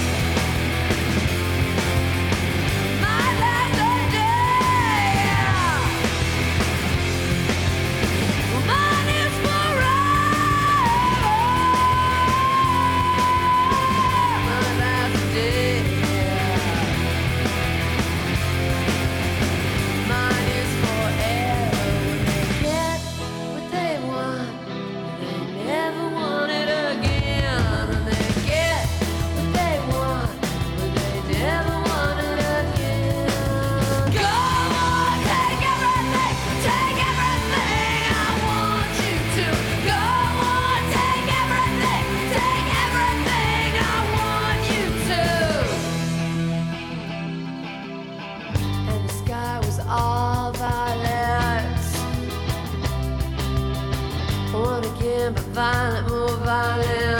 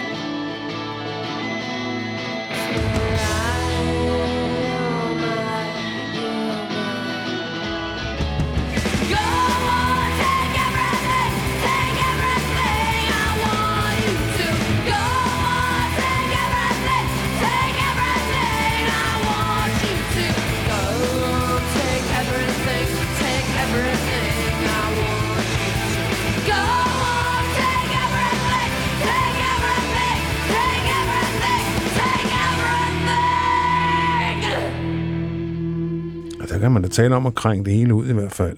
Der bliver ikke taget fanger. Nej, nu nævnte du øh, Yoko Ono før i forbindelse med Courtney Love, og vi skal ja. faktisk høre Yoko Ono nu. Det skal vi.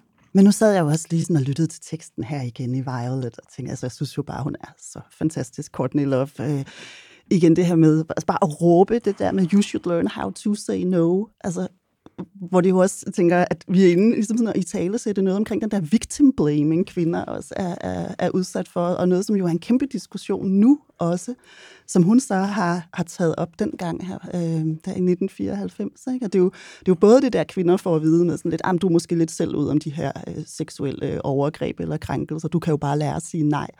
Øh, og samtidig så, så råber hun jo også ligesom sådan nærmest til kvinder, Ja, I skal fandme lære at sige skal nej. fandme også bare, og man tror det, altså med Ja. kort? De skal fandme, altså... Ja, man- man er ikke i tvivl om, hvis hun siger nej, så mener hun øh, nej. Ned. Men jeg tænker, det, Ja. det er på en anden måde, at hun mener det. Hun mener det jo ikke i forhold til, at det er kvindens eget Nej, ansvar. nej. Men hun mener det jo bare sådan i forhold til, at man i det, Det skal hele man ikke finde sig i, Man skal, simpelthen. sim- man Nej. skal ikke finde sig i, i, i, i noget, og man skal lære at sige nej og sige fra. Øhm, altså generelt set. Men som jo så ikke er noget, kvinder ofte bliver sådan særligt belønnet for, at være dem, der bliver Nej, altså i det hele taget kan det godt være surt at være nej, siger uanset køn. øh, det er ikke altid en populær position at indtage.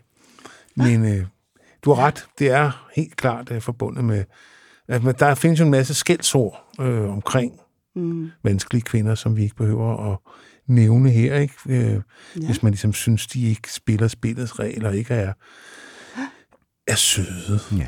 Ja. Nu snakker vi om demonisering. Nu snakker af- jeg, det, jeg, jeg, har taget, jeg har taget min Yoko Ono hyldestbrosje på. Det har du, ja. Yes, Yes, I'm, I'm a a witch. witch. Hvor hun jo tager den, hvor hun jo tog, tager den rolle på sig, kan man sige, fordi hun blev jo faktisk kaldt en heks. Hun blev kaldt en, en heks, og nu, nu nævnte du de her ord for besværlige kvinder. Hun, øh, Ja, hun er blevet kaldt det hele. hun er blevet kaldt det hele, og hun synger om det i, i den sang, der ja. hedder Yes, I'm a witch. Hvor hun Ja. synger, Yes, I'm a witch, I'm a bitch. I don't care what you say. My voice is real, my voice speaks truth. I don't fit in your ways.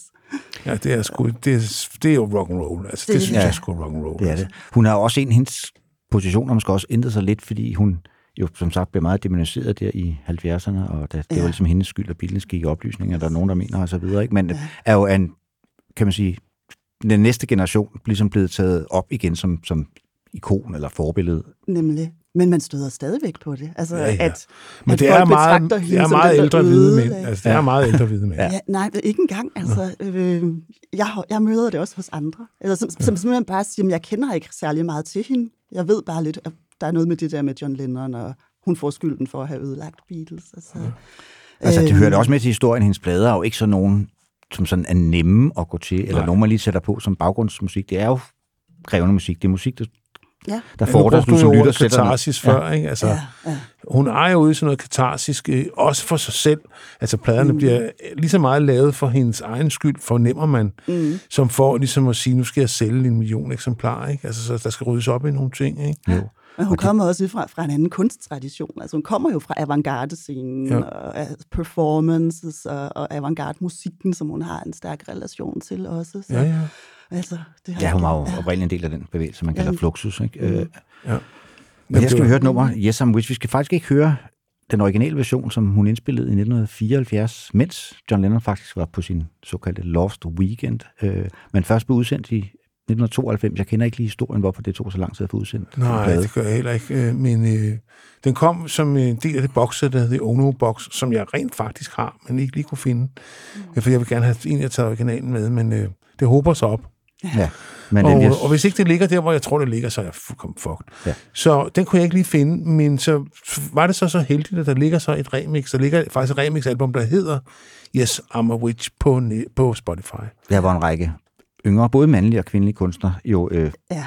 remix, vil jeg ikke, det er man mere vil tale om genindspilning til mange, fordi det, de, de har ligesom fået adgang til de regulære spor, og rigtig mange af dem vælger faktisk kun at beholde Joronas vokal, og så ja. har de lagt ny musik nedover. Og det har jeg på fornemmelsen, der er Ja. sket med det her spor. For The det Brother lyder, Brothers. Det lyder ja. meget kontemporær Ja. backingen. Det kunne være sjovt en dag lige at sætte sig ned og sammenligne den med originalen. Det bliver ikke i dag. Øh, men nu tager vi og spiller en sang med en kvinde, som på trods af sin meget høje alder, stadig formår at være kontroversiel. Og det synes jeg egentlig også er meget Ja, fedt. hun er 88 i dag. Ja. Ja. Så det er meget Altså. godt. Yes. Yoko Ono. Så, så respektaftagende. Ja. ja. Yes, I'm a witch. Yes,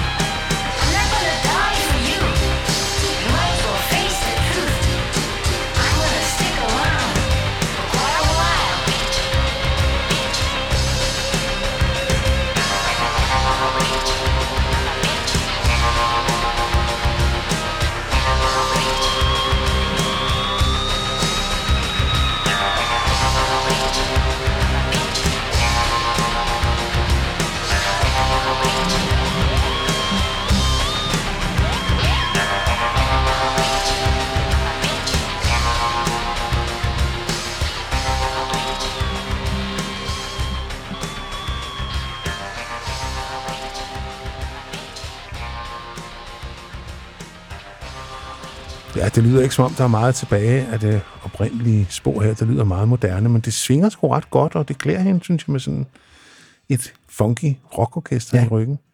Fra 2007, så spoler vi 80 år tilbage, må det være, øh, til 1927, øh, og vi skal høre nogen, som også fylder en del i din bog.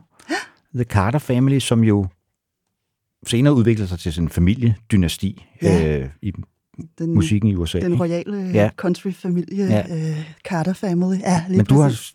lægger vægt på, på begyndelsen. Ja, og jeg lægger især vægt på Mabel Carter derfra. Ja. Øhm, de var jo en trio, Carter Family, øh, med Mabel Carter som guitarist, og så øh, Sarah Carter. De var kusiner. Sarah sang i The Carter Family, og spillede også autoharpe. Og så var Sarahs mand også med, A.P. Carter. Som jo Han, øh, var sangindsamler også. Han var nem- nemlig især sangindsamler. Ja. Altså, ellers så var han ikke sådan så meget til stede altid. Nej, det men han var rigtig god til at sætte sit navn på de der sange, han indsamlede. Ja, lige præcis. Ja, det så var god til at få noget, øh, noget, Noget noget royalties. royalty, Jamen, der er der. mange af de der country-sange, men når man hører de der pladser, så er der A.P. Carter. Så har han købt en eller 25 dollars af en eller anden øh, fyr i en lille by. Du ved, den, vil du ikke have 25 dollar for den sang der? Ja. Så han har alligevel vidst lidt mere end de fleste i den branche. Han har været sådan lidt business Men, savvy. ja. Der men er det var ikke ham, der var musikalsk interessant i bandet. Nej. Det kan man sige. Ja. Ja. Og der er Mabel Carter jo vanvittigt interessant. Øhm, hvor at de lavede de her indspilninger i 1927 øhm, til sådan en, en audition. De kom jo ude fra, altså langt ude Bøvlinger, på landet. ja. Poor, Poor Valley, det fantastiske navn, Poor Valley. Så lå lige ved Øh, siden af Rich Valley. Så lå som- det ved sådan en Rich Valley. Ja, ja. Nå. Og så var det jo øh, A.P. Carter, der havde, havde set, at der var mulighed for at lave auditions, og, og fik ligesom samlet familien, sin kone der, Sarah Carter og Mabel, der spillede fantastisk guitar, og så kørte de afsted over de her bumplede landeveje, og, Det var med til historien, at Mabel var og højgravid. det Mabel var Ja. højgravid, 18 år gammel og højgravid og fuldstændig virtuos guitarist. Og, øh, og du Sarah fortæller havde en lille baby, Ja. ja. og øh, havde også sit ældre barn med, for, som kunne passe den lille baby, mens de skulle lave auditions. Så det var det, var det her vilde familie menageri, der er taget afsted, og som så går ind og bare nailer nogle af de vildeste øh, country-indspilninger her. Men du skriver jo, det vidste jeg, jeg vidste ikke, det hed noget, men at hendes teknik hedder The Carter Scratch, og det er, ja. at hun spiller melodien på de dybe strenge, ja. og så holder hun akkompagnementet kørende på de lave. Ja. Det er Mother Mabels, øh, Særlig guitarteknik, som simpelthen har navn efter hende. det synes jeg, det er der ikke mange. Der er lige The Bo Diddley Beat, jeg kan komme i tanke om, Ja. ja. ellers er der sgu ikke mange, der har fået opkaldt en, en teknik efter sig.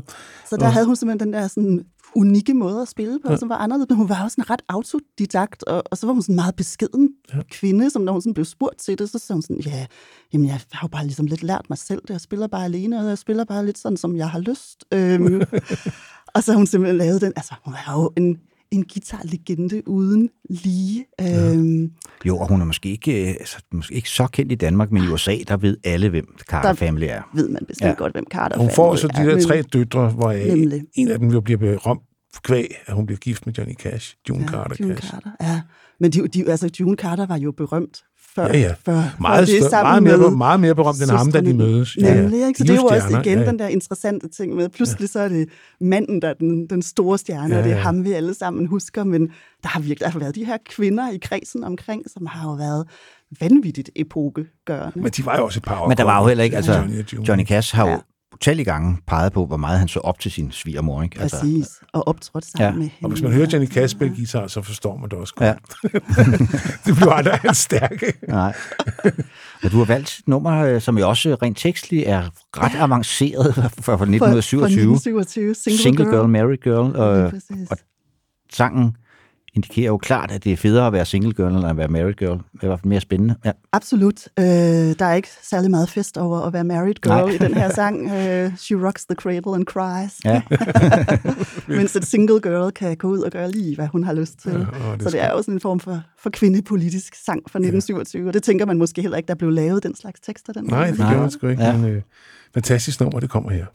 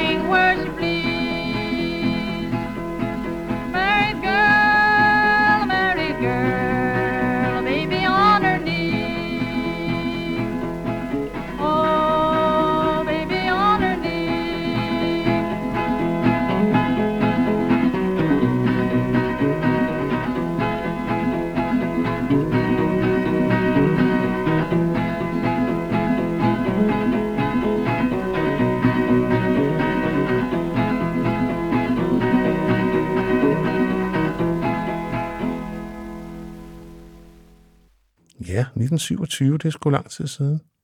Det må man sige. Vi bliver øh, tilbage i 20'erne, og vi skal ja. Høre en anden af, vi kan vel godt kalde hende heltinderne i din bog. Ja, en af de der seje pionerdamer, Ja. som, øh, som jeg synes gerne må få noget mere shine her i verden. Ma Rainey, Ja.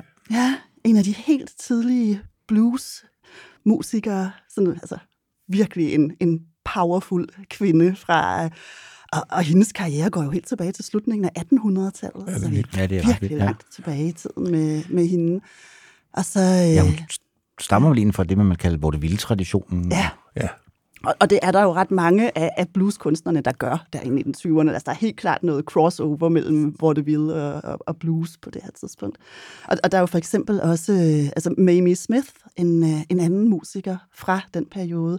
Hun regnes som den første, der, der udgiver en, øh, altså en blues-sang. Det er den, der hedder Crazy Blues øh, i 1920. Men hun har jo også stærk forankring i, i vaudeville-traditionen, lige præcis. Men altså, øh, Ma Rainey, hun var virkelig sådan et powerhouse af Det kan man af også se, når man ser billeder af hende. Altså, man, godt se, hende skulle man ikke, øh, hende skulle man ikke lægge sig ud med. Nej. men også bare, altså, der er sådan noget livsappetit over hende, synes jeg, som er, altså, man simpelthen mærker på tværs af de her næsten 100 år, altså, når man hører hendes sange ja. stadigvæk. Og du Øh, nævnte jo også tidligere, at nu var der så fornyet interesse omkring hende, fordi ja. Ja. der var kommet en, øh, en, der ligger en film på Netflix. Ja, Marini's Black Bottom, Ja. som et af hendes numre også Ja. ja. hedder. Så Som der jo også lidt peger på den der fejring af, af Ja, ja. kroppen, Ja, ja. som faktisk var en rigtig stor ting ved mange af... af Jamen, hun var jo også, altså mange af hendes ting var jo sådan seksuelt ret eksplicite. Ja. Altså, Ja, og det var der rigtig mange af de tidlige blueskvinder, der var. Det kan man egentlig også blive overrasket over, når man så hører de tekster nu, og tænker, hold da op, altså sang de simpelthen så bramfrit om sex dengang. ja, og sex med, med begge køn. Altså, Lige ja, præcis. Ja. Øh, og der, er- altså, borgerrettighedsaktivisten Angela Davis har skrevet en superspændende bog, der hedder Blues Legacies and Black Feminism, hvor hun kobler den her fejring af kroppen og kropslig frihed til, til også en reaktion på, at dengang der var det altså ikke så forfærdeligt længe siden, at, man havde jo havde slaveerfaringerne Nej, bestemt stadigvæk ikke. Nej, nej. med ikke at kunne råde over sin egen krop. Øhm, så den, den kan varmt anbefales, den øhm, bog. Men ja, de kan være meget, meget seksuelt eksplicit, ja. og det gør hun jo så også i det nummer, vi skal høre her. Prove, Prove it on, on me. me. Hvor hun, øh, ja, den er baseret på en hændelse fra 1925, hvor hun blev arresteret for at have taget del i et orgie med sine korpiger. Ja. Og så, Bare man øh, havde været med det. så skrev hun senere et, et nummer om det, hvor hun sådan i, ja. i, i omkvædet jo ligesom leger lidt med, at jamen, I ved jo ikke rigtigt, om jeg gør det, jeg, I bliver nødt til at bevise det, og det er der jo ikke rigtig nogen, der kan, og så videre. Men så, og så er der jo resten af sangen, ja. hvor det bliver meget tydeligt, at hun synger om, at I went out last mm. night with a crowd of my friends. They must have been women, because I don't like no men. ja, det er ren rock and roll. det må ja. man sige. Det, er sgu, det kan vi lide. Ja. Ma Rainey, she rules. Og her kommer hun.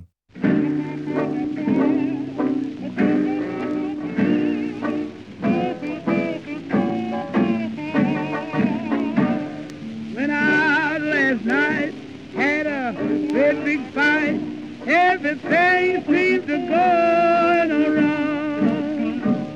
I looked up to my surprise, the gal I with was gone.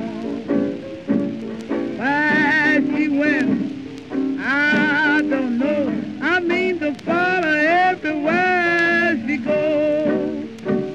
Folks said I'm crooked. I didn't know where she took it. I want the whole world to know. They say I do it. Ain't nobody caught me. Sure got to prove it on me. Went out last night with a crowd of my friends. Been been women, cause I don't like no men. It's true I wear a and a tie. Make the wind blow all the. But to say I do it, ain't nobody caught me. They sure got to prove it on me.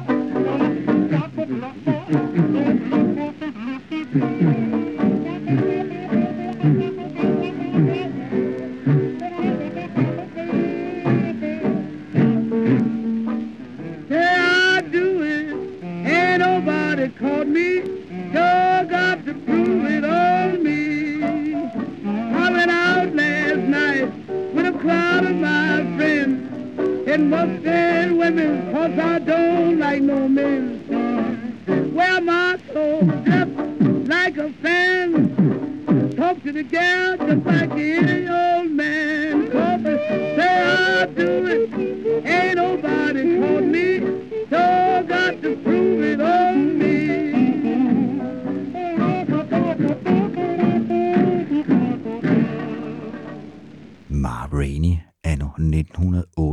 1928. Og så tager vi et hop igen. Vi skal frem til 2019, Anja. Ja. Og vi skal høre Taylor Swift. Nutiden, Taylor Ja. Swift, ja. Jamen Som- lige præcis. The Man skal vi høre med hende. Øhm, og den, øh, den fylder jo også en del i Vilde i ja, Kvinder, bogen, ja. Mørke Toner, bogen. Og hun er jo...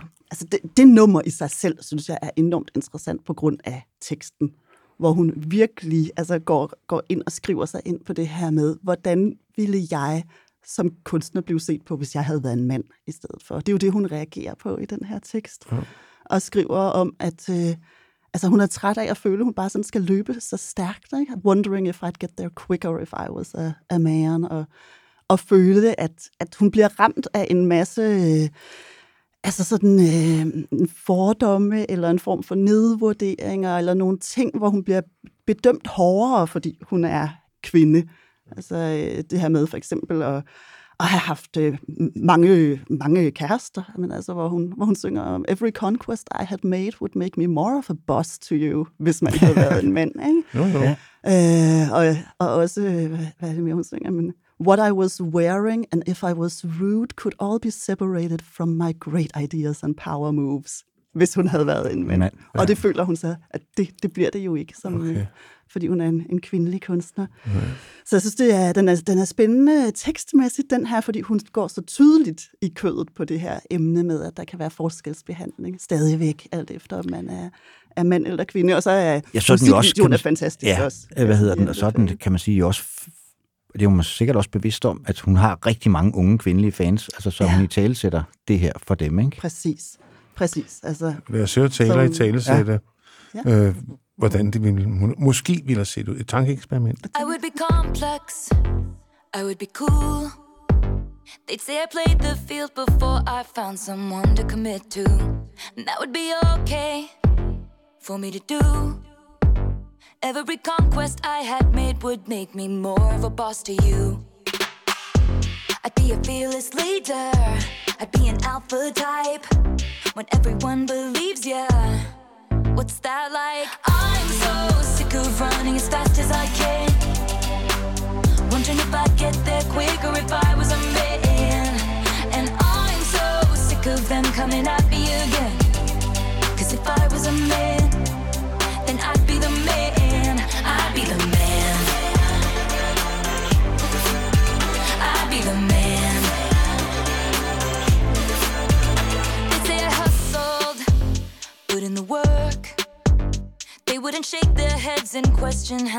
of this I deserve. What I was wearing, if I was rude, could all be separated from my good ideas and power moves. And they would toast to me, oh, let the players play. I'd be just like Leo in Saint Tropez. I'm so sick of running as fast as I can. Wondering if I'd get there quicker if I was a man. And I'm so sick of them coming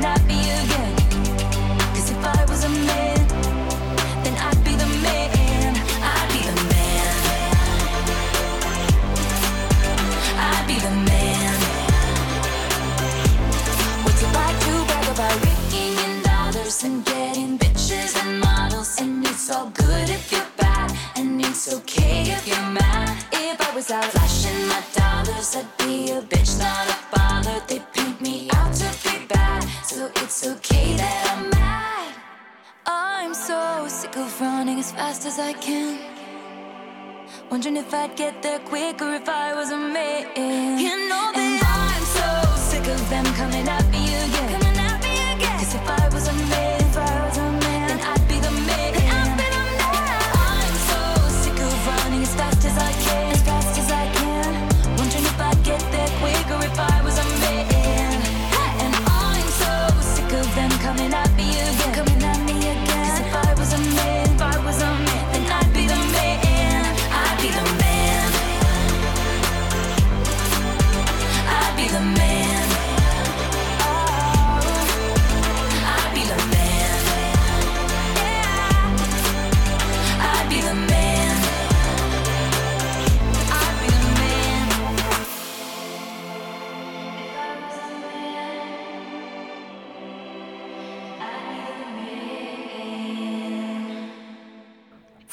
Taylor Swift, så skal vi over til en anden af tidens store, magtfulde kvinder, kan vi vist roligt godt sige.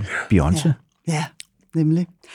Ja, de har jo, øh, de har jo fået lov til at, at sådan ligesom have det sidste kapitel i, i bogen. Mange Ja. af de her store nutidige stjerner. Ja. Beyoncé, Taylor Swift, Lana Del Rey, Billie Eilish og så Som vel også tilhører fjerde generations feminismebølgen, kan man godt sige på sæt og vis.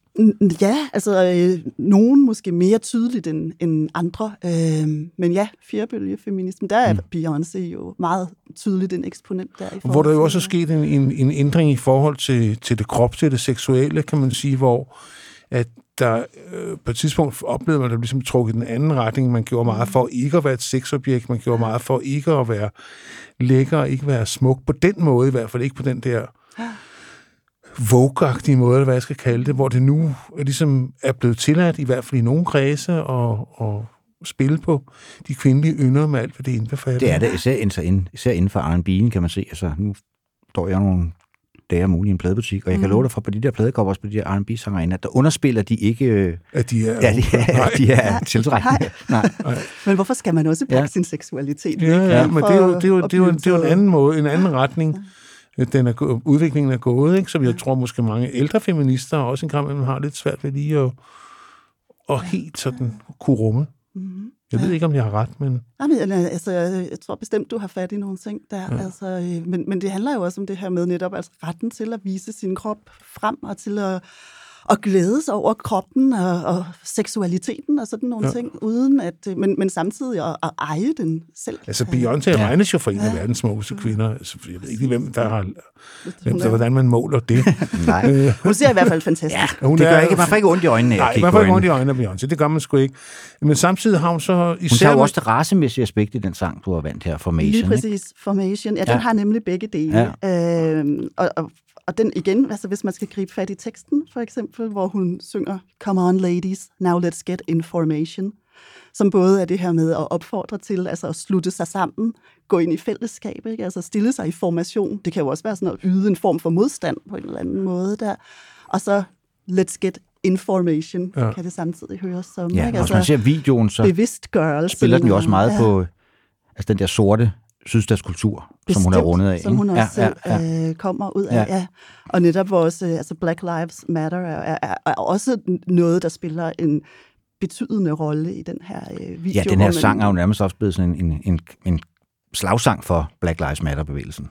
Og det er en fantastisk øh, sang. Altså, den er jo simpelthen så powerful, den her ja. sang. Og videoen, synes jeg også bare, altså, jeg, kan, jeg kan simpelthen ikke anbefale den video nok i forhold til, hvor ufatteligt flot den er, og med den her fejring igen af, af kropsligheden, og de her dansere, og de er så powerfulde i den. Og så er der alle de her politiske statements, den bare også sådan får fyret af samtidig. Om Ja. ja. så er Ja, noget og med det jo så- Hurricane ja. Katrina, og som jo gik meget ud over de fattige ja. områder i New Orleans. Og det, der gør hende ligesom endnu mere cool, det er jo så også, da hun så stiller sig op der i det der hvad hedder det, Super Bowl, som, som hele Amerika ser. Ja. Øh, der synger hun den her sang. Mm. Så kan de fandme lære det, altså. Ja, Nemlig.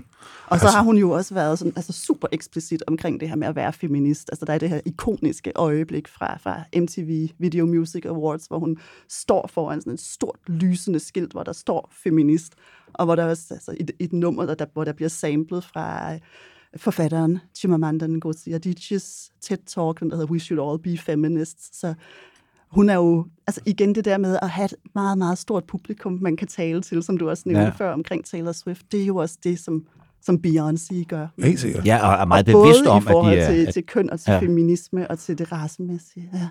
Ja, jamen altså, det er jo, man kan jo næsten ikke ønske sig øh, noget bedre end at bruge den platform til den slags. Så lad os høre Formation fra, det er jo et helt fantastisk album, Lemonade.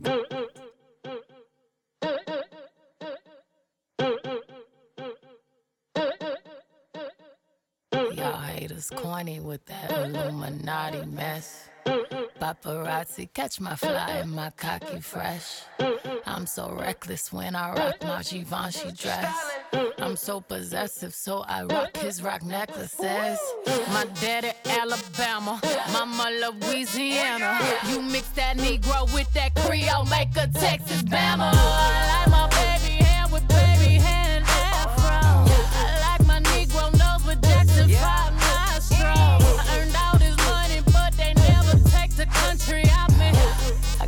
sauce in my bag. Swag. I see it, I want it. I stunt yellow. I dream it, I work hard, I grind till I own it. I twirl. Albino alligators. With the Cuervo and I go I go I go hard, I go hard. Get what's mine, what's mine? I'm a star, I'm a I slay, I slay, I slay,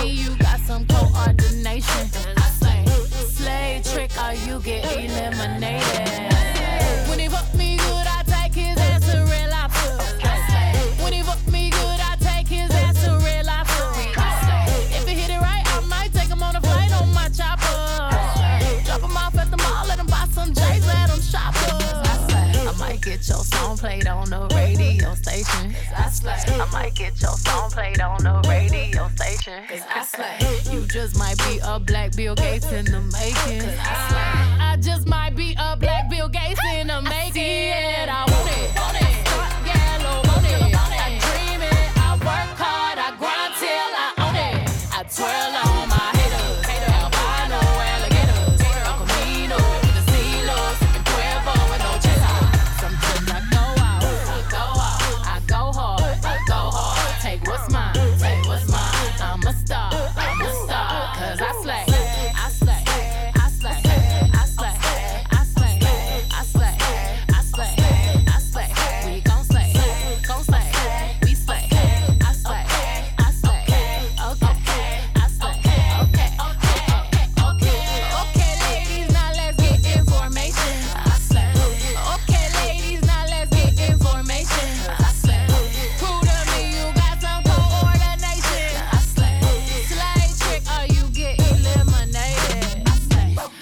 Okay, ladies, now let's get information. I slay, okay, ladies, now let's get information. You know you that bitch when you cause all this conversation. Always stay gracious, best revenge is your paper. Formation med Beyoncé fra 2016. Nu skal vi over til en stadigvæk meget ung kvindelig kunstner, som jeg har dyrket øh, ret meget de senere par år. Og det tog mig faktisk lidt tid, fordi som sagt, den der pladebutik, som jeg nævnte før, så var der en masse virkelig unge piger, der kom ind og købte Billie Eilish første plade. Øh, og så tænkte jeg, det er ikke noget for mig.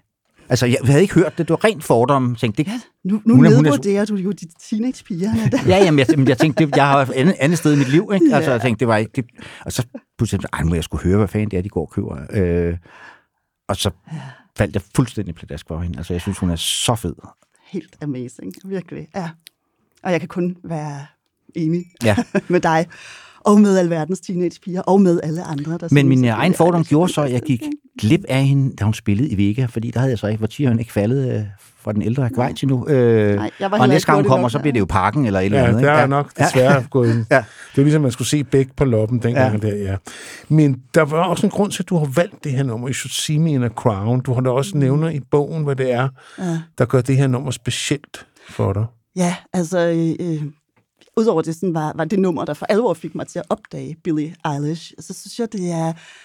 Altså, der, der, der er også den her musikvideo til igen, hvor hun har en krone på, og der er sådan æderkopper, der hænger ned og kravler rundt i hendes ansigt. Altså, hun er en af de der sådan helt anderledes unge kvinder, hvor man lige sådan i hendes tilfælde kan sige, også i- når man tager en krone på, så kunne det også være som ung kvinde, de der prinsesseforestillinger.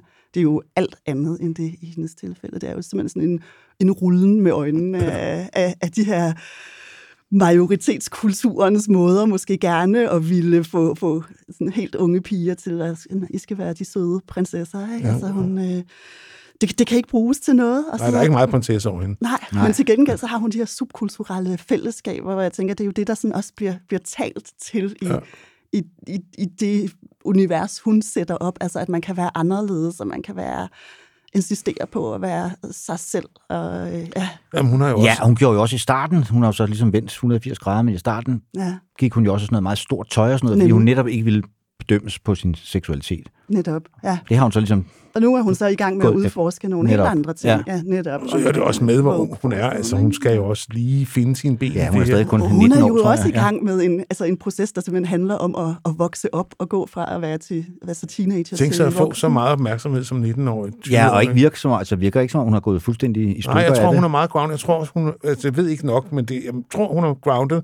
Også fordi hun har noget familie, der ligesom ja. holder hende ved jorden. Det er en fornemmelse, jeg har. Ja, og hun er også, altså hun laver jo al sin musik sammen med broren Ja. ja. hjemme i, i huset øh, familien. Ja. Ja, det sparer jo nogle studieudgifter. Ja. Men lad os høre uh, You See Me in a Crown fra uh, debutalbummet uh, When We All Fall Asleep. Where do we go? Bite my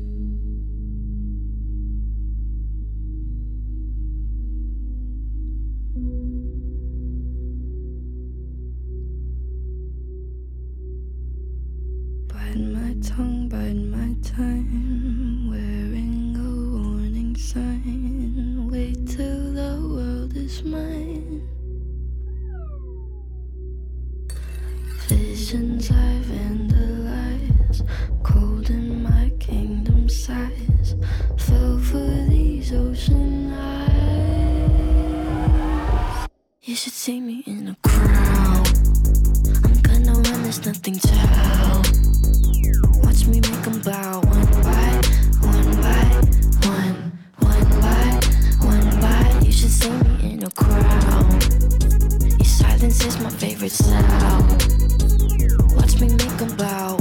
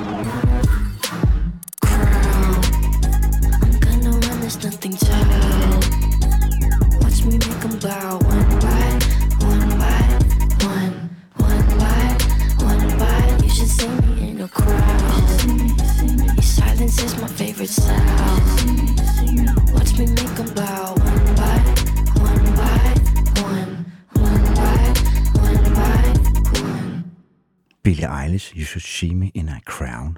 Og vi er ved at nå til vejs ende i denne udgave af Rockhistorie, hvor vi har haft Anja Mathilde Poulsen som gæst i anledning af bogen Vilde Kvinder, Mørke Toner, som øh, hermed får både Claus og min varmeste anbefaling med på vejen. Det var en bog, vi simpelthen... Jeg blev, jeg blev simpelthen klogere på Jeg blev simpelthen klogere også. Og det troede jeg ikke var muligt, Nej. Anja. Og til med, at den, den, er, den, er, den udover at være meget vidende, er den også meget velskrevet, og den er, altså, den er også underholdende at læse. Øh, den, En god formidler. Ja. ja. Så øh, ja, apropos formidling, så øh, hvis du gerne vil blive ved med at høre rockhistorie, så vil vi da meget gerne have, at du går ind på heartbeats.dk øh, og finder rockhistorie frem, og hvis du ikke allerede har gjort det, trykker på støtteknappen, så vi kan få nogle flere penge til at lave de her udsendelser. Og udover at du støtter programmet, så bliver du også medlem af, hvis du har lyst i hvert fald, af Rockhistorisk Lytteklub inde på Facebook, øh, hvor der foregår alt muligt øh, musikrelateret, der relaterer sig både til programmerne, men også øh, relaterer til, hvad, hvad vores efterhånden ret mange øh, medlemmer øh, lige synes er interessant at dele med andre. Ja, Det er blevet både, både, både ja. sjov og alvor. Ja. Ja. Så øh, ja, det kan anbefales, men øh, vi slutter af med Anja sidste sang her, og du har valgt, at vi skal gå ud med en lille hyggespreder her fra Fiona Apple. For at høre. Ja. ja, det, ja. Fantastisk album jo. Hun lavede der med Fetch the Bolt Cutters. Ja. Øhm, Så ved man godt, at det, det ikke er for sjov. Ikke? med titlen, tænker Ja, ja, ja. ja, ja, ja. Det er jo virkelig noget med ligesom at skulle bryde ud af, ja. af, af et bur, ikke? Altså, hent boldsaksen, så vi kan få klippet det her op, Ja, og nu ja. er der nogle ting, der skal manifesteres. Jo. øh, Og en plade, der kom efter mange års tavshed. Hun havde ikke lavet noget i otte år, tror jeg. Altså. Ja, ja, præcis. Og så kom hun simpelthen med så fuldstændig fantastisk et, øh, et album. Jeg kan kun altså, anbefale hele pladen på det varmeste. Jeg synes, det er noget af det bedste, der er kommet i de sidste mange år, faktisk. Men jeg skulle lige lytte mig ind på den. Det skulle man. Ja, det er det ikke. Det er ikke sådan en, der stryger lytteren med hårene. Lad os bare sige det sådan. Men det gør jo ikke noget. Nej. Det er jo nogle gange dem, der har den længste... Ja. Levetid, ja. ja. Ja, og det kommer vi jo så også til at høre i det her, altså eksempel med det her nummer, som skifter helt vildt bræt undervejs, hvor man næsten tror, nu er det et andet nummer, der starter, det er det så ikke, og det er det, måske det, hvor I tænker, det, eller det, hvor I kaldte det en hyggespreder. Fordi man, skal, altså man, man kan prøve at lægge mærke til, hvad det er, hun råber lige pludselig. Øh, og det er jo et, Det er også en, en sang, som rent tekstmæssigt er ret voldsom. den er meget voldsom. Den er meget, meget voldsom. Men hele pladen som sådan griber rigtig meget fat i altså MeToo, øh, MeToo-oplevelser, MeToo-erfaringer. Ikke nødvendigvis hendes egne. Øh, jeg mener, hun har talt om med det her nummer, det er ikke hendes egen oplevelse. Nej, her, det er jo en sang om øh, overgreb. Det er Ja. en sang om, om overgreb, Ja, ja. ja. ja. Og, det, og, og også om at være en kvinde, der er træt af at skulle bøje knæene ned på The Cold Heart Floor, er det ikke det, hun synger Jo, undervejs i den? Altså, der er, der er rigtig mange sange, jeg havde lyst til at spille fra den her plade. Der er også en, en anden, hvor hun synger om Kick me under the table, all you want, I won't shut up. Ja, det virker Øhm, også meget stærkt. virker meget stærkt, og, og tænker, det er jo også noget af det, som måske i forhold til det her med, kalde sig feminist eller ikke kalde sig feminist, som vi har talt om undervejs, at, at mm, som, som kvinde kan man nogle gange øh, godt opleve, at øh, det er ikke altid, det, det vækker det store bifald, når man begynder at tale om, om ligestilling, og, og det kan faktisk nogle gange fremprovokere nogle ret voldsomme reaktioner. øhm, og så er det jo fedt med en som Fiona Apple, der så kan sige, kick me under the table, all you want, I won't shut up. Og det gør hun bestemt ikke på den her Nej, det håber jeg heller ikke, du gør, Anja, fordi at du, har virkelig, du har virkelig noget på hjertet, og du har noget at have det i, og det er simpelthen en fornøjelse, at du kom ind og brugte det på timer øh, i selskabet, også med en spændende playliste. Så med de ord vil jeg bare sige til lytterne tak for denne gang, og vi slutter af med nummeret for Høre med Fiona Apple fra mesterværket Fetch the Bolt Cutter, som kom sidste år.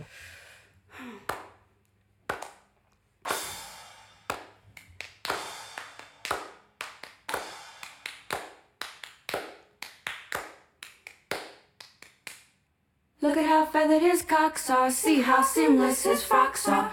Look at his paper beating over that rock star. Look at how long she walks and how far was she lost or maybe she was not for traveling in the stock car anymore. Maybe she spent her formative years dealing with his contentious fears and endless cheers at her endless tears. Or maybe she just got tired of watching him sniff white off a starless breast, treating his wife like less than a guest, getting his girl to clean up his mess, never showing weakness unless it's award season. It's the season of the ward. And she's trying to cut the cord. She's tired of planting her knees on the cold hard floor facts. Trying to act like the other girl acts. And your strike may have been exact, but you know that you never really go to the mat. You tie everything up ready in the second act. When you know that it didn't go exactly like that, you arrive and drive by like a soft up bat. Like you know you should know, but you don't know where it's at. Like you know you should know, but you don't know where it's at. Like you know you should know, but you don't know where it's at. You arrive and drive by like a soft up bat. Know you should know, but you don't know where it's at. You arrive and drive by like a soft up bat. Like you know you should know, but you don't know where it's at. Like you know you should know, but you don't know what you did. Like you know you should know what happened when I came to bed. Like you know you should know, but you don't know. Like you know you should know, but you don't know. Like you know you should know, but you don't know what you did. Well, good morning. Good morning. You rake me in the same bed, you daughter.